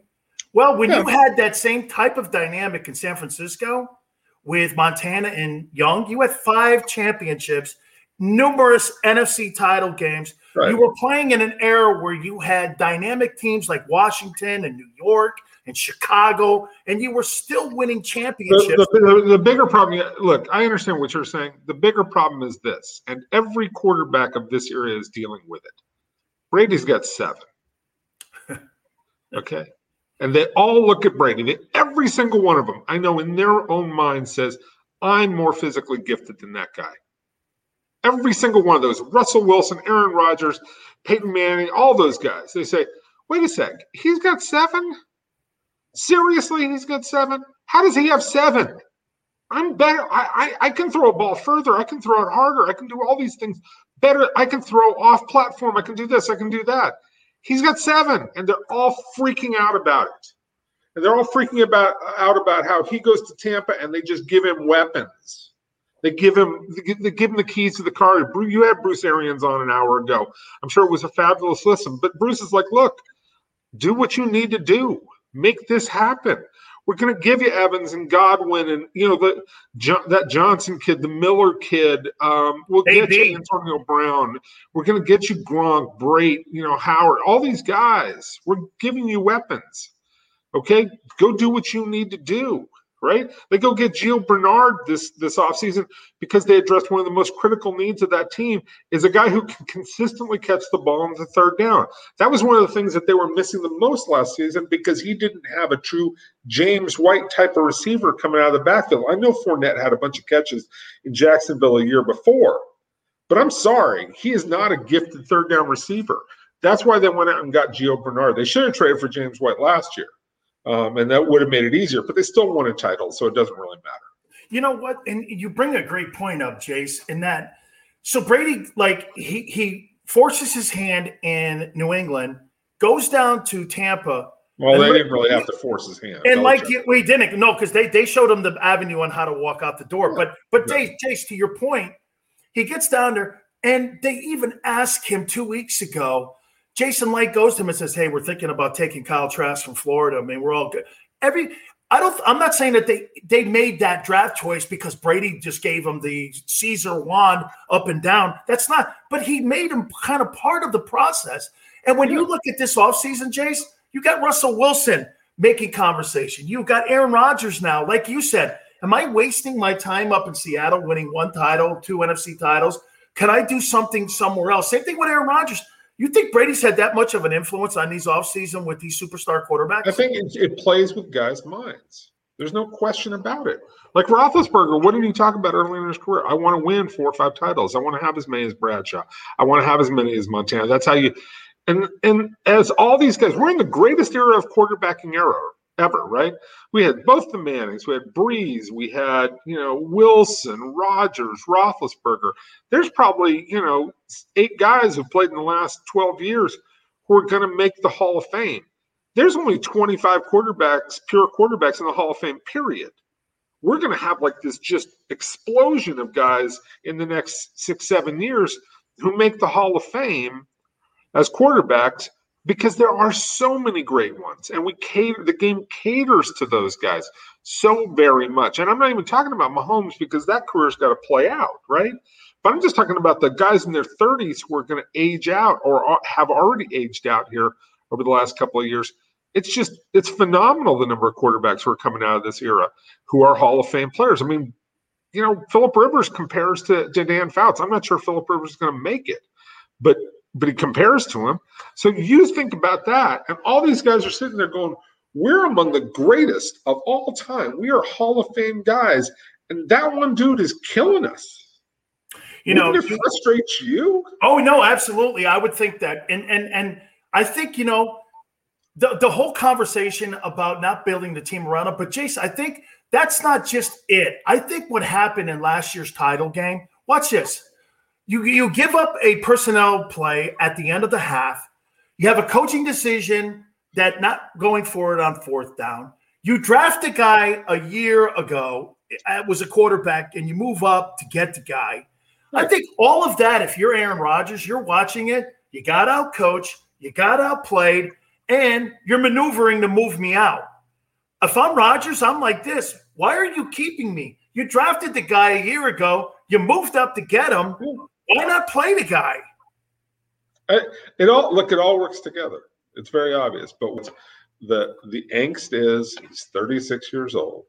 He doesn't know how much longer he's got to play. I'm sure Matt Ryan is about to be 36. The same thing's going on in his mind. He's like sitting there going, I have my one chance. And it like slipped through my hands like water, right? To beat that guy. I could have beat that guy. I would have had that one right there. That might have been enough to, you know, take Matt Ryan. And I'm not saying he's a Hall of Famer, but he's close. He's he's you know, he's on that, you know, he's yeah, on that yeah, like yeah. you know, like it's a discussion point. Like yeah, Matt if he Ryan, wins that championship, Jason, he's in that conversation. He's got a shot. Yeah. Right. He's got a shot. And that's that's where these guys that's where their heads are at. These are competitive dudes. And so i get it with aaron rodgers and he's frustrated. And you know the unfortunate part that aaron has is he's a little too smart for his own good. And you know he did, couldn't find a way to work work it with mccarthy and mccarthy couldn't find a way to work it with him. So that they took advantage of those couple of opportunities they had earlier and they didn't blow that game at seattle that they blew the one year, and they had these you know chances that they didn't fritter away. And he, maybe Aaron Rodgers wouldn't be so surly and want to actually get somebody fired at this level of his career. But that didn't happen, and this is where we are. And Aaron Rodgers is frustrated. That's it. How how about I'm I'm I'm hearing this that you know John Elway has made conversations with the Packers to try to put a compensation package no to try to bring Aaron Rodgers? Do they have the assets? And is that even a viable place for him to well, land? I, I, saying, I, I, look, if the conversation is going to be had, it's going to be started by George Paton. Okay. Now, will it be finished by John Elway? Yes, that's what's going to happen. Okay. He'll be the closer on the deal. Okay. He'll be the guy who goes to Rodgers and says, look, George will take care of you.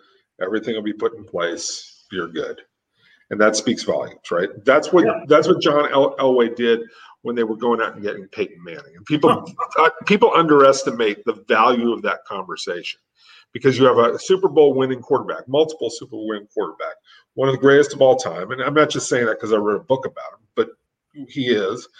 You know, he's kind of the godfather in that. And, and he comes in and says, I know what it takes for you to win. It'll be taken care of. Don't worry about it. You know, and and Rodgers will trust that at that point in time if they can make that happen. Paton's George Paton, the general manager of the, the Broncos, is going to be the guy who has to put together the deal. And if I'm anybody, just push the chips in, right? Like just you you might get three, four, five years of Aaron Rodgers. You might get two. Push the chips in. Take How advantage of what you've got. What are those chips? What do you think a market value for a uh, 37 year old You're going to be starting with three first round picks. Oh, Jesus. Plus, you add something else. Oh, three. Who cares? Oh no, I would do it too. Because you know what? When I say three first rounders, I'm going like this. Yeah, but it's that guy. And like you said with Peyton Manning in Denver. Okay, so Peyton Manning wins me a Super Bowl, and I have three sorry ass years of football. I'm sorry, I'm going to cash those three years in for my championship. If that I, have, gets me I, a I, title, didn't, I, I went to two Super Bowls. yeah, I I'm good one. with that. I, I had five years of playoffs. I'm right? good with that. Yeah, like good. Okay, for the last four years in Denver has sucked. Hey, Broncos fans, you should be okay. Yeah, I, should I, I say the same thing. You, you make that trade. You make that trade every day of the week. Let's go to San Francisco here with our friend John Lynch, another one of your Stanford boys here. And how about this? Follow me here. I get the Stanford right there. Garoppolo right thing. there, right there, Stanford. I see it. I got you, man. Right. Well, wait, wait a minute. Right here, 30th anniversary national championship, Miami. Something you guys will never see. See that right there? Right Yeah. there, brother. Right there. Anyway, so you're you're you're in a position now where Jimmy Garoppolo has missed 53% of his football games, but yet he's 22 and 8. When he's healthy, this guy could take you to a Super Bowl. So let's do this, Jace. We flip the coin, right? Heads, he has a successful season, takes the team back to a Super Bowl. And this time, Kyle Shanahan doesn't fall on his face like he did as the OC of the Falcons and like he did a couple years ago in the Super Bowl, and they win it. Uh-huh. And you come back and you do this. I'm going to push Garoppolo out, and I'm going to go with a guy in Trey Lance who I have no idea about, and whether or not this guy, he looks like he's a great athlete.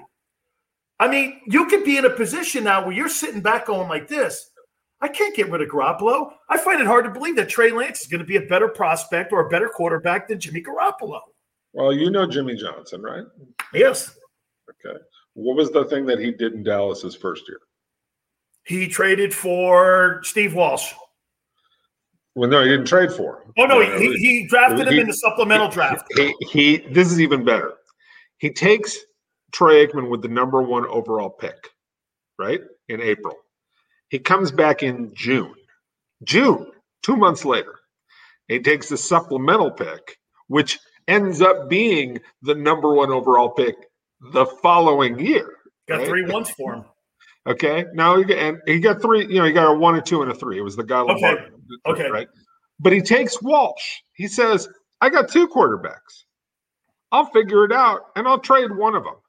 And he did. Now, I know Chicago did the same thing when they went and got Trubisky and Glennon.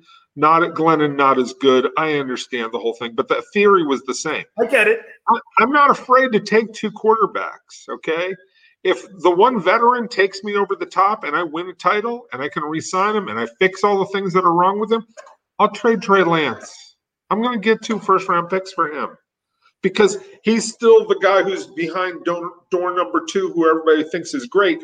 And here's the other part of it next year's draft right now is terrible for quarterbacks. It's awful for quarterbacks. So if a year from now we're sitting here and the 49ers are winning the title, I get it. and we're just before the draft, Trey Lance is probably worth two two first round picks. That's Maybe so more. what you're trying to build right now because the quarterback position has become such an emphasis, right, Jace? If you see a guy out there, like we saw like a couple we saw like a couple of years back when they ended up going and getting Kirk Cousins as protection on RG3 in like the fourth round. You got quarterbacks on your roster right now that are considered assets that people are always going to be coming after, no matter what it is, just because of the position, right? I look, I just say don't be afraid. Yeah. Don't don't operate your team out of fear. Now look, I know the 49ers gave up a lot. And I know they gave up an opportunity to get a player at number 12 who could immediately help them and make them a, a serious contender this year. But they're obviously not satisfied with Jimmy Garoppolo. Okay. He has had injury issues. He is, you know, a bit of a brain dead heaver. He's not the, you know, like he's not the sharpest quarterback ever in terms of reading defenses. Okay. I mean, he's just not. Okay. It's Jared, you know, it's like Jared Goff. Jared Goff is this fabulous, he's got this fabulous arm talent. Like if you were playing seven on seven, you're playing, you know, Jared Goff and he's throwing he's throwing balls through, you know, tires at 40 yards, right? Like he's amazing that way. Okay. And he gets rid of it really fast, all those kinds of things. But you get to a Super Bowl and your your receiver is open at the at you know the five, and you should be letting it go so it catches it three yards deep in the end zone. Instead, you wait half of a second, and he's got to catch it along the back line, and instead, you know, the McCourty brother. Jason, you know, Jason McCourty's coming over and knocking the ball away, and you blow the touchdown opportunity, and the Super Bowl goes right through your fingers, right that, right like that. That's Jared Goff. He's just a, a second too slow. Garoppolo is sort of the same kind of guy. Most quarterbacks, most human beings are a second too slow or half a second too slow. That's the difference between a Jared Goff, a Jimmy Garoppolo, and a Tom Brady. Finally, here, Urban Meyer, coaches going from the college ranks going into the NFL. We've seen some success lately because these guys are really utilizing how they've recruited players once they get to the NFL draft, like Pete Carroll and Jimmy Johnson. They those guys were marvelous at it. Jimmy had Urban Meyer down on his boat prior to him taking the gig. You think Urban has success in the NFL? I'm torn on this one because Urban's never competed from a position where he's been even in talent. Very true. I mean, okay. you'd have to go back to Bowling Green. True. Right, Utah. Yeah, Bowling okay, Green. Utah. Yeah, like where, like at Florida and at Ohio State. He yeah, he's going to have the best talent on the field ninety percent of the time.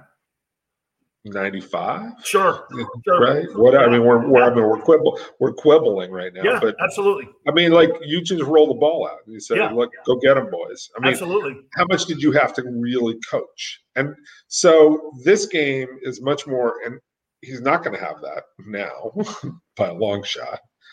Um i think that when you said if trevor lawrence is starting they're going to have a problem at the beginning of next year I don't care who's starting, they're going to have a problem. okay. right? It doesn't matter. All right. They just, they're not very good. Now, will they get better? Are they drafting the right kind of talent? Will they bring in more guys? You know, we'll see, but he's never going to be in that position. So this is going to be the first time where every single week, Urban Meyer is going to be facing really, really hard challenges in terms of are you going to be able to outcoach the guy on the other side and not just win on talent? Can he do it? Yeah. Will it eat him alive? Look, hmm. I live in Gainesville, Florida. Okay. Okay. I know what the pressure of that job did to him. Okay. And how he wanted to get out of it and physically was worn down, all those kinds of things, right? That they talk about, which are which are real. Okay. The stress did definitely get to him. Okay. Now, he got to Ohio State and he recruited like crazy. The stress wasn't as big. And the one other thing I will say about this is look, Urban doesn't always. Urban creates problems that are unnecessary, like he did at Ohio State by defending coaches or hiring coaches he shouldn't hire because he doesn't care about the off field. Doesn't matter to him. He doesn't care. He and he, I have a famous story from a friend of mine who knows his wife Shelly, and that guy showed up at the house and he actually had a Stanford sweatshirt on. And Shelly, not Urban, Shelly, his wife, okay, says to him, "Ah, choir boys, can't rule them down." Shelly said it. Shelly, right? Think about that, right? So he, he doesn't care. And unfortunately, in this era, you got to care. Oh, yeah, you do. You yeah, do. I, I, I, so, so Let me sneak this in on you here. So Tebow yeah. looks like he may get an opportunity to. Uh... Sure. Whatever. I mean, look, I, I, I. He played I, I just football at Nease High there. Uh, look, I wish the kid the best. I, you know, I, I hate, I hate, I hate this part of this. I hate this part of this because Tim Tebow is a really good dude. He is. He really is. Now, I, you know, I don't agree with his. I, am not religious, so I'm not in agreement with him in alignment, whatever you want to say on that.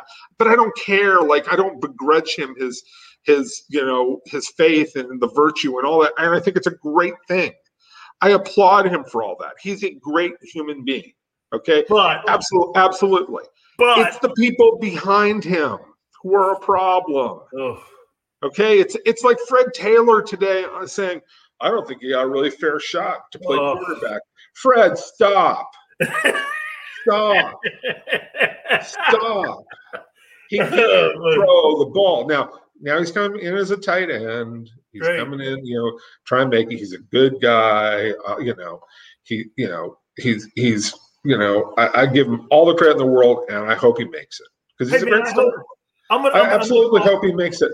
I'm just so tired of the arguments about him, about all this extraneous stuff. Oh, the NFL was against him. They were against him. He he played in Denver. He played with the Jets. He played with the Patriots. He got a shot with the Eagles. You tell me how many guys get a shot with four different teams. How many That's guys get a shot? With Ask four Colin Kaepernick that question. Right, exactly. and Colin can actually play, yeah. right? Okay, you know Tebow, he he can't throw. He can't. And the other one is like, oh, you know, the read option stuff. Do you remember how Tim likes to run? Tim likes to run like he's a fullback running over human beings. Guys like you love quarterbacks like that. Lunch meat. Right, because it's like, okay, I'm going to get a shot to break his ribs.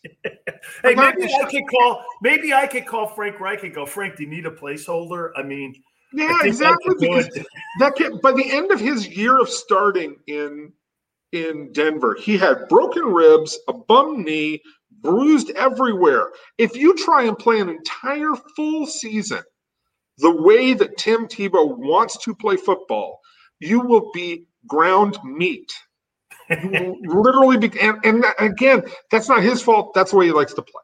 Absolutely. Jace, we got a roll, brother. We will do it again. Thank you so much. Absolutely. Be good. You got it. My friend Jason Cole, Hall of Fame voter. Okay. okay. He's right. And by the way, I hope he makes the team. That's what I said about Tebow, too. I said the same thing. I go, look, I said it yesterday about Tebow. I'm like, look, he's not going to be bad for the Jags. He's not going to be a poor teammate. He's going to be able to deliver tickets. This guy played a couple hours up the street over on 75 with the Gators. It, I, I, and by the way, I will say this, and this is something that we were going to bring up a little bit later on, but we had so many great guests today on the program. By the way, tomorrow we will have the chairman of CBS Sports on, Sean McManus. He's Jim McKay's son, just in case you're keeping score. And we're going to have Ed Orgeron, the LSU head football coach, will join us tomorrow as well. So, yeah, man, absolutely power packed. Okay, absolutely power packed. But where I was going again is look, man, Tebow is just one of those guys that everybody and people were have been tweeting at me. Yeah, but Tito Tebow didn't piss people off like Colin Kaepernick did. Hey guys, Colin Kaepernick I'm sorry, I disagree with everybody out there that says this about Kaepernick. I don't think Colin Kaepernick was a bad quarterback. I think the 49ers were a bad organization. Trent Baalke sucked as GM. They fired Jim Harbaugh, who gave him the opportunity. Everybody started retiring. They started firing people. That team was 1 on 11, but if you look at his stats, was around 14 touchdowns, 6 interceptions. He had about 450 yards rushing and if you look at his passing stats, he would have ended up, if you kind of extracted out, he probably would have ended up with like 3,000 passing yards, 22 touchdowns, and nine picks. And then he would have ran for 800 yards. You think that's a bad quarterback? I think that's the modern day quarterback. So for Kaepernick not to get an opportunity ever again, remember something. How many years has Tebow been away from the ball game? I mean, I, I, I know people, you know what they're throwing out on my Twitter page are going, Well, he's coming back as a tight end. Well, Kaepernick doesn't have to come back as any other position because he did not suck. His numbers do not show a player that stunk. Look him up. He's who he is. People keep telling me that. well, Colin Kaepernick wasn't a very good quarterback. I'm like this. That's not what his statistics said, even on a 1 and 11 football team. The organization around him. This guy went to a Super Bowl. He carried a football team on his absolute back. I actually thought that Cam Newton is Cam Newton, but I thought when you see Lamar Jackson today, in my opinion, Colin Kaepernick was actually Cam Newton and Lamar Jackson combined. I never thought in any way whatsoever that Colin Kaepernick was a bad quarterback. You know what I always thought about Colin Kaepernick? He made poor off the field decisions. And that's why he's not playing in the National Football League. He's not playing in the National Football League because of poor decisions and people around him. And now Nike has given him that money to be a social activist now in communities. I mean, he's making eight to nine million dollars a year. He jumps in his Bugatti and then goes home to his mansion. Why would he ever want to come back into the game? And he got a $20 million settlement from the National Football League. All right. A lot of stuff we hit on today. We really appreciate you stepping aboard with us. Don't forget tomorrow, as I said, the chairman of CBS Sports, Sean McManus, will join us and Ed Orgeron. Until then, we'll catch you on the flip side. You keep it right here tomorrow, 4 to 6